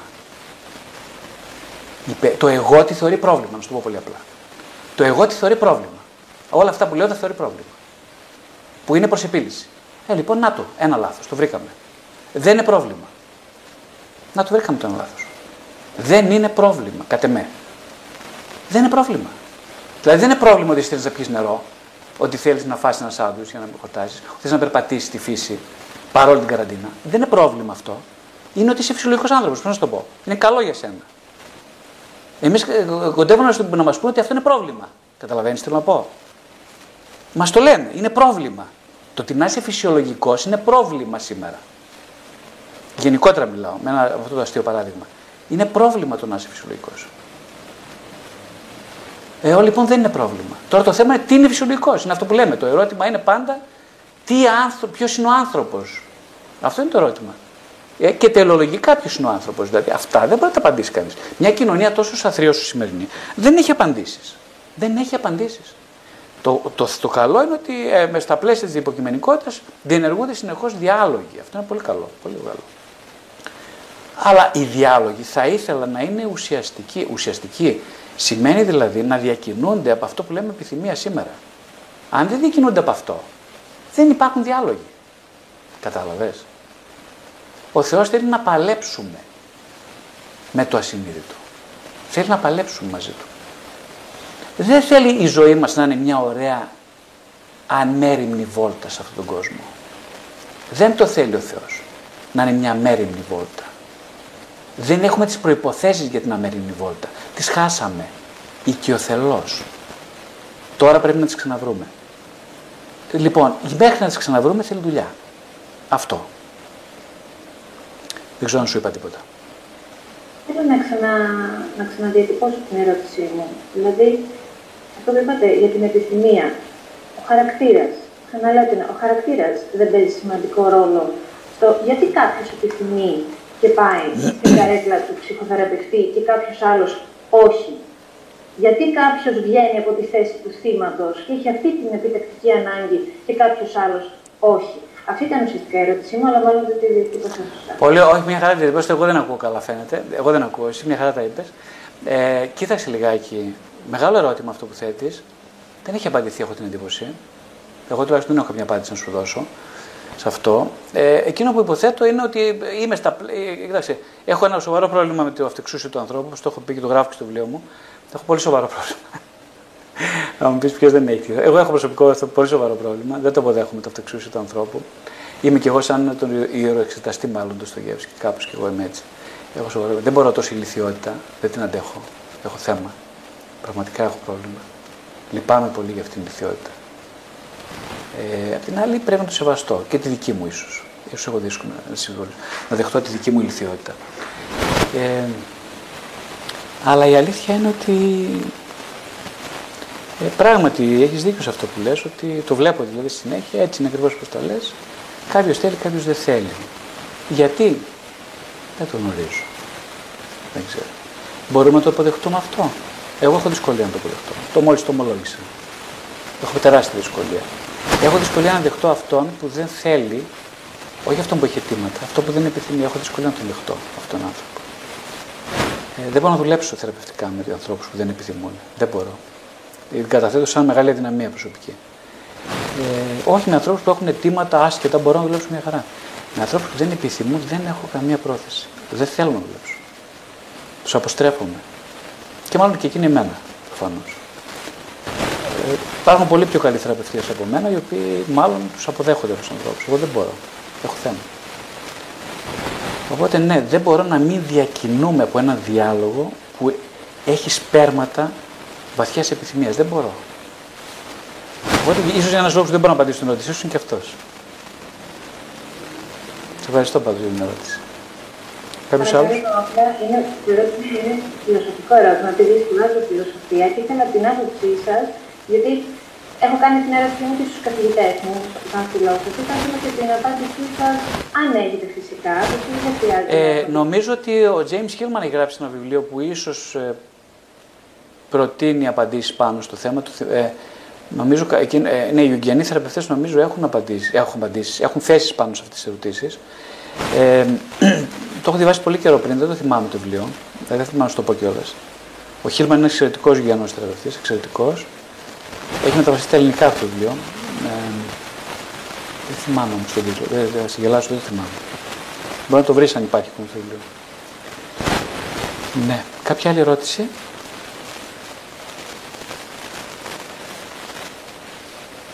Ναι, εγώ γεια σας. Ναι. Για να δούμε ε, μου άρεσε πάρα πολύ αυτή η έκφραση που είπατε. Ε, θα πρέπει κάποιος να παραδοθεί και όχι να νικήσει. Και σκεφτόμουν ότι πόση υπέρβαση χρειάζεται στο εγώ και πόση πάλι, πόσο μεγάλος, ε, μεγάλη μάχη ώστε να καταφέρει να παραδοθεί, να χάσει δηλαδή και όχι να νικήσει. Ευχαριστώ. Εγώ σε ευχαριστώ πολύ. Πράγματι, ναι, είναι μεγάλο. Είναι πολύ, ε, κοίταξε όλα αυτά που λέμε σήμερα, σε κάποια λογική είναι εντελώς ε, αντίθετα. Δεν συμβαδίζουν με τη λογική. Ε, δεν ξέρω πώς θα την πρέπει να την πούμε, κοσμική λογική, να την πούμε ε, ψυχολογική λογική ίσως. Ή να την πούμε. Δεν ξέρω πώς να την πούμε. Πάντως, ναι, μοιάζουν λίγο. Ε, κοίταξε, εκείνο που πρέπει να ε, νομίζω ότι είναι.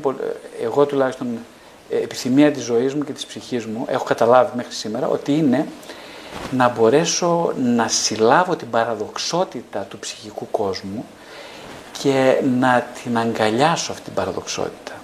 Να αγκαλιάσω το παράδοξο της ενδοψυχικής πραγματικότητας. Αυτό μου, μου δημιουργεί πολύ μεγάλη αίσθηση νοήματος. Δεν είναι να δώσω απαντήσεις στην παραδοξότητα. Είναι να συμπεριλάβω μέσα μου ε, και νομίζω και προσπαθώ να βοηθήσω τους θεραπευόμενους το ίδιο, να, να, να δεχθούν, να σιγά σιγά σταδιακά ότι η παραδοξότητα είναι το, πώς να σου πω, είναι το ε, εκ των όνου κάνετε της ανθρώπινης φύσης. Δεν είναι κάτι που πρέπει να το αποφύγουμε ή να το επικρίνουμε. Ε, μπορεί να το υπερβούμε. Ο μόνος τρόπος υπέρβασης είναι να το αγκαλιάσουμε. Η αγκαλιά είναι πραγματικά μια κίνηση υπέρβασης της παραδοξότητας. Η αγάπη προς τον εχθρό, όπως το αναφέραμε σήμερα, με ακριβώς με αυτή την έννοια, με ό,τι συμβολίζει τέλος πάντων τον εχθρό, γιατί ο εχθρός είναι αυτό που πολλές φορές μας κάνει να αγανακτούμε τον εαυτό μας, σωστά; Δηλαδή, ο εχθρός είναι πάντα μέσα μας. Δεν υπάρχει έξω κανεί εχθρός, το ξέρεις αυτό. Δεν υπάρχει κανένας εχθρός. Κανένας εχθρός δεν υπάρχει. Πουθενά. Ποτέ δεν υπήρξε, ούτε θα υπάρξει. Όλοι είναι εδώ και μέσα. Αλλά που πρέπει να προβληθούν σε πρόσωπο ή σε συνθήκες ή σε καθεστώτα ή σε χειροπιαστές πραγματικότητες. Αλλά δεν υπάρχει κανένας αυτός. Οπότε, αν αυτό το συλλάβει κανείς, έκανε ένα βηματάκι, έχω την εντύπωση. Στο να υπερβεί αυτή την κατάσταση του διχασμού. Δεν υπάρχει εχθρός. Αυτό δεν είναι να τον ψάχνει μέσα του τον εχθρό πάντα. Να τον ψάχνει όχι για να του, τον, τον δώσει μια σφαλιάρα. Αν θέλει στην αρχή, να του δώσει μια σφαλιάρα. Εντάξει, δεν τρέχει τίποτα. Ο ίδιος θα σημειωθεί. Αλλά το θέμα είναι να τον προσεγγίσει, να τον κατανοήσει. Αυτό σημαίνει το παράδοξο. Δηλαδή δεν είναι να τον πετάξω έξω από το σπίτι. Βγαίνει έξω από το τώρα βγαίνεις έξω αμέσως, δεν σε βλέπω. Μα είναι σαν να πετάς ένα κομμάτι, να κόβεις το χέρι σου και το πετάς έξω από το σπίτι και λες: Εγώ θα ζήσω μια χαρά χωρίς ένα χέρι. Είναι δυνατόν να γίνει αυτό. Πώς θα γίνει; Αυτό είναι. Αυτό είναι, αυτό είναι, το, αυτό είναι η, η, η αποκοπή από τον εχθρό. Ε, ότι το εχθρό είπαμε είναι πολύ συμβολικό το, το εχθρό. Ε, Όλοι διακινούμαστε λοιπόν από το μίσος για τον εχθρό και τον έρωτα για τον εχθρό. Εδώ είναι όλο το, το, το φοβερό της υπόθεσης. Είναι συγκλονιστικό ότι ε, ο, επειδή ο εχθρός είπαμε συμβολίζει το αποθυμένο αλλά και το δυνητικά επιθυμητό είναι πάρα πολύ εξαιρετικά σημαντική η έκβαση της μάχης ή της συνομιλίας μαζί του με τον εχθρό. Πολύ σημαντικά θέματα αυτά. Νευραλικής σημασίας.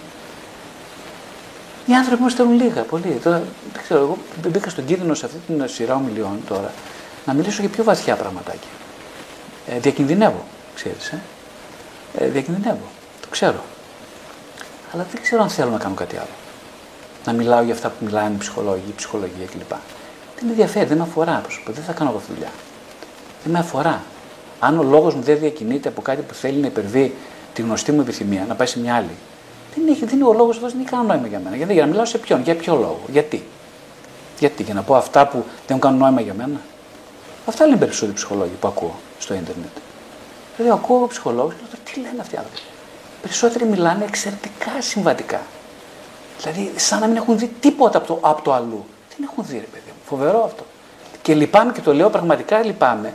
Δεν θέλω να πω κάτι για τον εαυτό μου. Θα ήθελα πολύ να είμαστε έτσι και να συνομιλούμε, κατάλαβες να πω. Για να έχει νόημα και η δική μου ζωή. Λίγοι άνθρωποι, και μάλιστα αυτοί είναι και θεολόγοι κιόλας, ε, έχουν αυτό το λόγο που συνδυάζουν τη θεολογία με την ψυχανάλυση. Και αυτοί οι άνθρωποι πραγματικά είναι πολύ. Δηλαδή, αισθάνομαι ότι μπορώ να συνομιλήσω με κάποιον άνθρωπο. Δεν αισθάνομαι μόνος. Υπάρχουν τέτοιοι άνθρωποι, δόξα τω Θεώ. Υπάρχουν. Αλλά πάρα πολλοί μιλάνε σαν να μην υπάρχει αυτό το παράδοξο. Σαν η ψυχολογία, η ψυχανάλυση να είναι κάτι άσχετο από τη θεολογία. Και είναι πολύ σκληρό για μένα αυτό. Δεν, δεν έχω καταλάβει τίποτα. Είναι ερμητικά κλειστά. Ε, σε δωμάτια ερμητικά κλειστά. Δεν βλέπουν. Αυτά τα δύο είναι εξαιρετικά συμβατά. Δεν είναι δύο διαχωριστές οντότητες, ψυχανάλυση και θεολογία. Δεν είναι. Συγγνώμη για την αγανάκτησή μου, αλλά περισσότερο κρύβεται ένα αίτημα πίσω από την αγανάκτηση, έτσι. Δεν είναι προς κάποιον άνθρωπο συγκεκριμένα. Ε, Κάποιος άλλος, αν θέλει να πει κάτι, να κάνει μια διευκρίνηση. Εγώ έχω ένα ερώτημα, δεν ξέρω αν ακούγομαι, είναι η Ράνια. Ναι, Ράνια, σε βλέπω, σε ακούω, ναι. Ε, θέλω να ομολογήσω ότι ε, με σμπρώξατε και βούτυξα σε πολύ βαθιά θεολογικά θέματα ε, και μου δίνετε πάντα πολύ μεγάλη τροφή για σκέψη. Ε, διορθώστε με αν δεν τα λέω καλά. Ε, μιλήσατε για τον άσο του ιό και δεν γνωρίζω αν υπάρχει διαφορά του άσου του ιού με τον Αδάμ. Ε, στο δικό μου το μυαλό είναι το ίδιο και αν δεν είναι, διορθώστε με. Τόσο ο Αδάμ όσο και ο άσωτος Υιός, έχοντας επίγνωση του παραδείσου, του τα έχω όλα, ε, παρά τα αυτά επέλεξαν να φύγουν από αυτό. Και το ερώτημά μου είναι, γιατί, αφού καθώς φαίνεται υπάρχει επίγνωση και του Αδάμ και του άσου του Υιού, γιατί επέλεξαν να φύγουν. Αυτό είναι πολύ δυσνόητο στο δικό μου το μυαλό και θα επιθυμούσα πραγματικά αν είχατε μια απάντηση να με βοηθήσετε και σας ευχαριστώ θερμά για όλες τις ομιλίες. Εγώ ευχαριστώ πάρα πολύ, Ράνια. Είναι πάρα πολύ ωραία η ερώτησή σου και ωραίος ο τρόπος που διατύπωσες για μένα. Ε, πολύ ωραίο το ερώτημά σου, πάρα πολύ ωραίο. Ε, γιατί; Γιατί. Και σε μια πολύ σύντομη απάντηση, νομίζω, υπάρχουν, σίγουρα υπάρχουν πολύ μεγαλύτερες απαντήσεις, αλλά μια σύντομη απάντηση είναι ότι ε, για να διακινδυνεύσουν έξω από το σπίτι του πατέρα, η ψυχανάλυση θα απαντούσε με αυτόν τον τρόπο, για να εξοδομικευτεί κανείς. Γιατί ο άνθρωπος δεν αρκείται σε ένα παράδεισο ο οποίος δεν είναι ε, αποτέλεσμα μιας διαδρομής δικής του. Δεν ξέρω αν καταλαβαίνεις τι εννοώ. Αυτό είναι η απάντησή μου. Δηλαδή ο άνθρωπος, πάντα ψυχαναλυτικά μιλώντας τώρα αυτή τη στιγμή, δεν είμαι θεολόγος φυσικά, ούτε υπάρχουν πολύ πιο καλές απαντήσεις θεολογικού τύπου. Μία δική μου λοιπόν απάντηση αυτή τη στιγμή είναι ότι ο άνθρωπος δεν είναι ευχαριστημένος ε, σε μια τελειότητα ή σε μια ε, ακόμα και μια παραδείσια τελειότητα στην οποία δεν υπάρχει το στίγμα της εξατομίκευσης. Δηλαδή δεν, δεν, δεν είναι αποτέλεσμα αυτού του δικού του διαχωρισμού από τον πατέρα. Έτσι, είναι ακριβώς το ίδιο, όπως θα έλεγε η ψυχανάλυση, με το ότι κανείς αυτοευνοχίζεται, ο άσωτος αυτοευνοχίζεται φεύγοντας από το σπίτι του πατέρα. Ε, αυτό λέει η ψυχανάλυση. Δηλαδή, τι σημαίνει αυτό ευνοχίζεται. Σημαίνει ότι κόβει τον εμφάλιο λόρο. Δεν μπορεί να δει παράδεισο, γιατί ο άσωτος ζει σε μια κατάσταση παραδείσια, αλλά ο ίδιος δεν την αντιλαμβάνεται, σωστά; Δεν, γιατί δεν την αντιλαμβάνεται είναι το ερώτημα. Και το ερώτημα το νομίζω το απαντήσαμε σήμερα. Το ερώτημα δεν την αντιλαμβάνεται γιατί λέει ότι εγώ δεν θα, όχι, δεν μου αρκεί αυτό. Δεν, δεν μου αρκεί το ότι εσύ ετοίμασες ένα σπίτι, ένα δρόμο για μένα. Εσύ, εσύ. Εγώ χρειάζομαι να διαφοροποιηθεί. Το, εσύ, το εγώ πρέπει να διαφοροποιηθεί. Είναι αυτή η εγωικότητα, έτσι, με αυτή την έννοια της αμαρτίας ως, ε, ε, ε, ε, ως αποκοπή από την ολότητα, αυτό ίσως είναι πιο θεολογικό, μια αποκοπή λοιπόν από το όλο, αλλά έχει ένα, ένα ψυχ, έναν αναλυτικό, ένα ψυχοδυναμικό στοιχείο διαφοροποίησης που για μένα είναι υγιές. Δεν ξέρω ε, υγιές με την έννοια, ε, με την έννοια ότι ε, δεν, δεν μπορώ να αντιληφθώ εαυτόν χωρίς το στίγμα μιας διαμεσολάβησης ενός δρόμου. Δεν μπορώ να το αντιληφθώ. Δεν μπορώ. Θέλω να φτιάξω το δρόμο περπατώντας μέσα στα χωράφια. Ναι, με ξυπόλυτα πόδια. Ξυπόλυτος. Σωστά, ξυπόλυτος. Μα είσαι τρελός, θα μπορεί να αγκάθια στα πόδια σου, θα διαλυθείς. Πού πας, πού πας; Ο Θεός, δε, αν ήταν άνθρωπος δεν θα έκανε αυτήν την ερώτηση. Πού πας, πού πας παιδί μου, πού πας; Δεν κάνει όμως αυτήν την ερώτηση. Δεν την κάνει. Γιατί δεν την κάνει. Γιατί. Γιατί την κάνω εγώ ως πατέρας. Αν ο γιος μου πει παίρνει και φεύγω, εγώ θα την κάνω. Πού πας; Πού στα τσακίδια θα πας; Θα του πω εγώ. Εγώ είμαι άνθρωπος. Ο Θεός πατέρας, ο, ο εύκολος πατέρας της παραβολής δεν κάνει αυτήν την ερώτηση. Δεν την κάνει. Γιατί όχι; Έχεις απάντηση νομίζω. Έχεις απάντηση. Εδώ είναι το μυστήριο λοιπόν της αγάπης του Θεού. Και εδώ είναι το μυστήριο της μη αποδοχής μιας αγάπης απροϋπόθετης από τον άνθρωπο. Ε; Το μυστήριο της μη αποδοχής μιας απροϋπόθετης αγάπης. Δεν μπορεί αυτό το πράγμα. Δεν καταλαβαίνω. Δεν έχω τις προσλαμβάνουσες. Χρειάζομαι να τις δημιουργήσω τις προσλαμβάνουσες αυτές. Πώς θα τις δημιουργήσω; Περπατώντας ένα μονοπάτι του εγώ. Σου λέει, σου φωνάζει, το λέει η πράξη. Το λέει το αμάρτημα, το προπατορικό. Δεν το λέει, εγώ το λέω. Το λέει. Δεν μιλάω με λόγο αυτή τη στιγμή, μιλάω τις πράξεις. Ερμηνεύω τις πράξεις. Ε. Δεν μου αρκούν εμένα αυτά που μου δίνεις. Θέλω εγώ να δοθώ. Να, αλλά για να δοθώ πρέπει να περάσω μια τεράστια διαδρομή. Να φύγω από τον κήπο του παραδείσου. Γιατί δεν υπάρχει παράδεισος για μένα προς το παρόν. Δεν υπάρχει παράδεισος. Δεν βλέπω. Δεν έχω τα μάτια να τον δω. Καταλαβαίνεις. Δεν τα έχω. Εδώ λοιπόν είναι το αυτεξούσιο και ταυτόχρονα είναι το δίλημα, που δεν είναι δίλημα για την ψυχανάλυση, δεν είναι, ε, του δικαιώματος για την εξατομίκευση. Σε ένα επίπεδο βασικό, αναλυτικό, δεν υπάρχει τέτοιο δίλημα. Δεν υπάρχει. Αν δεν εξατομικευτείς, πεθαίνεις. That's it. Τέλος. Αυτό λέει η ανάλυση. Τέλειο, πέθανο, θάνατος. Αν εξατομικευτείς, πεθαίνεις εν μέρη και με προοπτική να αναγεννηθείς και να αναστηθείς. Πρόσεξε τώρα. Πάλι το δέχεται η ψυχανάλυση. Το δέχεται και η θεολογία. Αυτό δεν είναι. Ο Θεός δεν αφήνει τον άνθρωπο εκτός παραδείσου. Τον κυνηγάει. Εφόρου ζωής, ε; εφόρου αιωνιότητας, τον κυνηγάει. Δεν του λέει λοιπόν αυτό τελικά. Ότι όχι, όχι, δεν σε εγκαταλείπω. Διαλέγεις έναν δρόμο, αυτός σημαίνει αυτοεξούσιο. Λοιπόν, ε, δεν είσαι ελεύθερος. Δεν σημαίνει ότι επειδή είσαι αυτοεξούσιος είσαι ελεύθερος. Όχι, λάθος. Θα το καταλάβεις. Μες στη διαδρομή θα το καταλάβεις. Και όταν το καταλάβεις ότι δεν είσαι ελεύθερος, όντας αυτεξούσιος, τότε τι θα κάνεις; Θα φύγεις από τα ξυλοκέρατα και θα θέλεις να γυρίσεις σε μένα. Γιατί εγώ είμαι η τελεολογική σου ταυτότητα, λέει ο Θεός. Εγώ είμαι η τελεολογική σου ταυτότητα. Εγώ είμαι. Εγώ είμαι. Εσύ θα το πεις το εγώ είμαι; Ρωτάει. Και περιμένει απάντηση. Δεν ξέρω αν σου είπα, σου απάντησα σε κάτι. Ε, ναι, κάτι άλλο. Μια τελευταία ερώτηση σας κάνουμε, γιατί νομίζω έχουμε το... Ναι, ναι. Ε, πάρω εγώ τον λόγο. Δεν ξέρω αν θέλει κάποιος να μου πει. Άγγελος χάρηκα κιόλας, είναι πρώτη φορά που βρίσκομαι σε μια συνδιάλεξή σας. Ε, είναι α, αυτά που τελευταία απάντηση που δώσετε βασικά στην ερώτηση είναι για μένα μια πιο απλοϊκή ουσιαστικά προσέγγιση είναι το ότι αγαπάς πρέπει να τα αφήσεις ελεύθερο. Ελεύθερο, για να μπορέσει να ζήσει και όταν θέλει να γυρίσει πίσω, θα γυρίσει. Αυτό πιστεύω εγώ τουλάχιστον. Δηλαδή, αυτό δεν μπορώ να καταλάβω και στους ανθρώπους οι οποίοι αγαπούν πάρα πολύ τα, τα πουλιά τα πτηνά, αλλά τα έχουν σε ένα κλουμπί μέσα και τα κρατούν μέσα σε ένα κλουμπί και δεν τα αγαπούν πάρα πολύ. δεν μπορώ, το, δεν μπορώ να το συνειδητοποιήσω, δεν μπορώ να καταλάβω πώς συνδέονται αυτά τα δύο. Έχεις ένα πλάσμα το οποίο είναι, είναι χτισμένος στο να πετάει ελεύθερο με το εξάνακο που είμαστε και το που Δεν μπορώ να το συνδέσω. Λοιπόν, ε, αυτό που να κάνουμε στον, στον εθνοτισμό ουσιαστικά και στο οτιδήποτε έχει σχέση με τον εθνοτισμό για να μπορούμε να καλλιτερέσουμε τον εαυτό μας, ο εθνοτισμός ουσιαστικά συνδυάζεται με πόνο.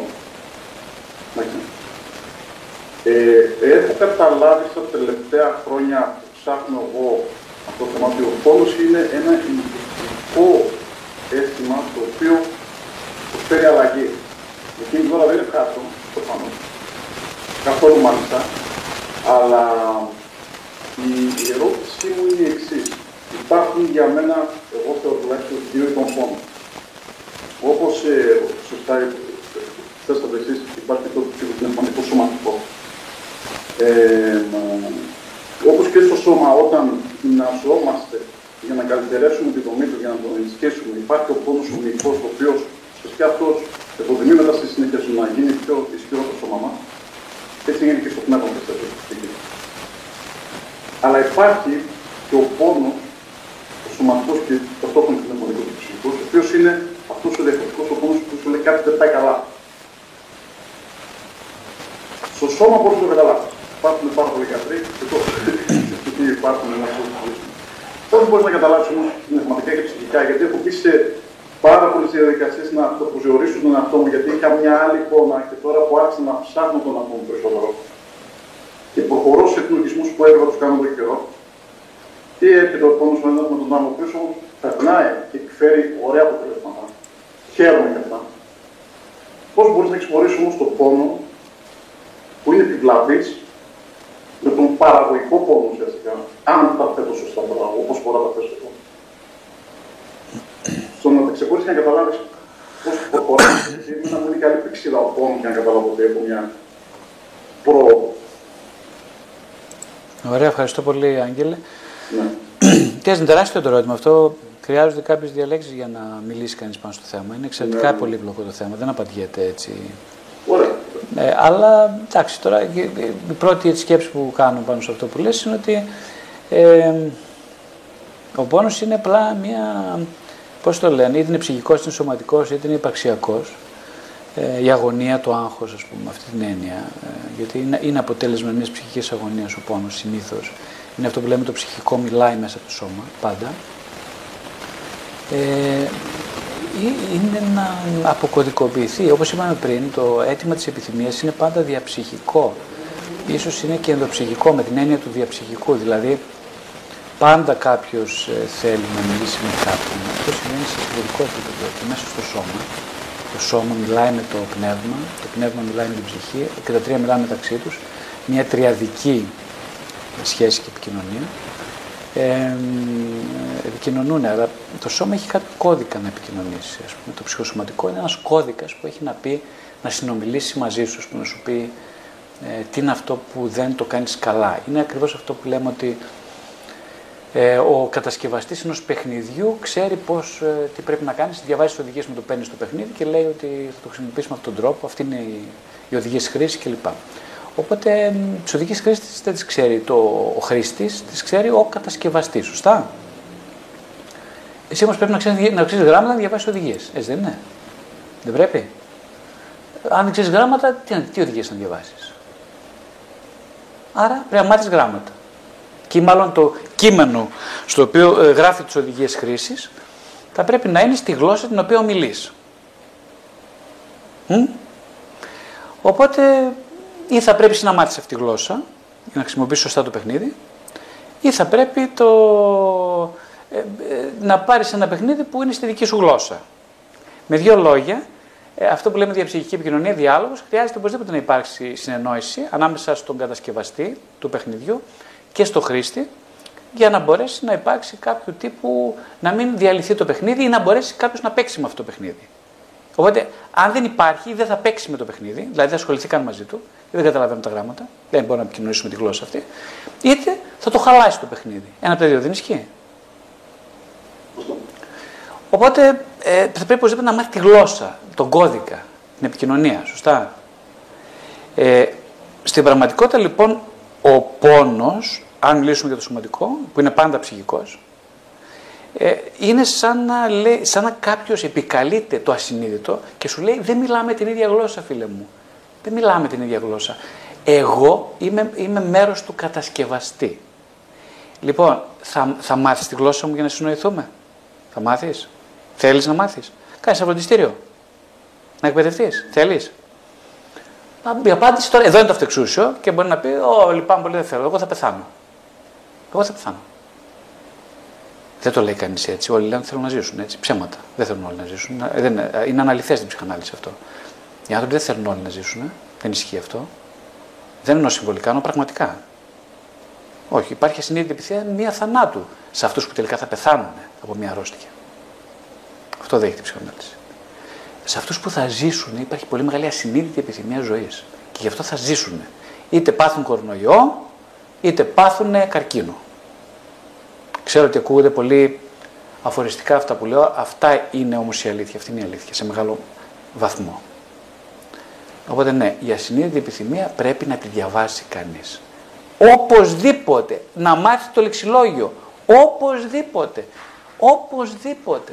Δεν, δεν υπάρχει περίπτωση να παίξει σωστά το παιχνίδι. Αν δεν μάθεις τη γλώσσα. Δεν θα τα μάθεις. Αυτό κάνει η ψυχανάλυση. Σου μαθαίνει το, τη γλώσσα. Ε, δεν είναι μια νοητική εκπαίδευση προς Θεού, έτσι. Όχι. Δεν γίνεται διαβάζοντας βιβλία, ούτε ακούγοντας ομιλίες. Μακάρι να δώσει απλά τα πράγματα. Δεν γίνεται έτσι. Θέλει αίμα και υδρότα. Κόπο. Έτσι. Και όποιος δίνει κόπο μαθαίνει γλώσσα. Α, είναι σαν να μαθαίνεις κινέζικα επί 20 φορές πιο δύσκολο. Έτσι. Θα χρειαστείς κάποιους αιώνες για να μάθεις καλά τα κινέζικα. Εκτός να πέσει πολύ γρήγορα τα γράμματα. Τι να σου πω, άμα στη περίπτωση θα πέσει πολύ γρήγορα, ε, θα είσαι στα 15 χρόνια θα τελειώσεις την εκπαίδευση. Οπότε έτσι χρειάζεται, ναι. Είναι μια. Ε, νομίζω σου απάντησα, ε, σωστά; Ναι, ναι, κατάλαβα. Ωραία. Λοιπόν, αυτά για σήμερα. Αν δεν υπάρχει κάτι πάρα, πάρα πολύ ως επίγονος ερώτηση και μπορεί να κρατηθεί για τον επόμενο 1, 2, 3, 4 χρόνια, τότε ας κλείσουμε για σήμερα αυτή την ε, συνάντηση με τις ευλογίες του Γιώργου.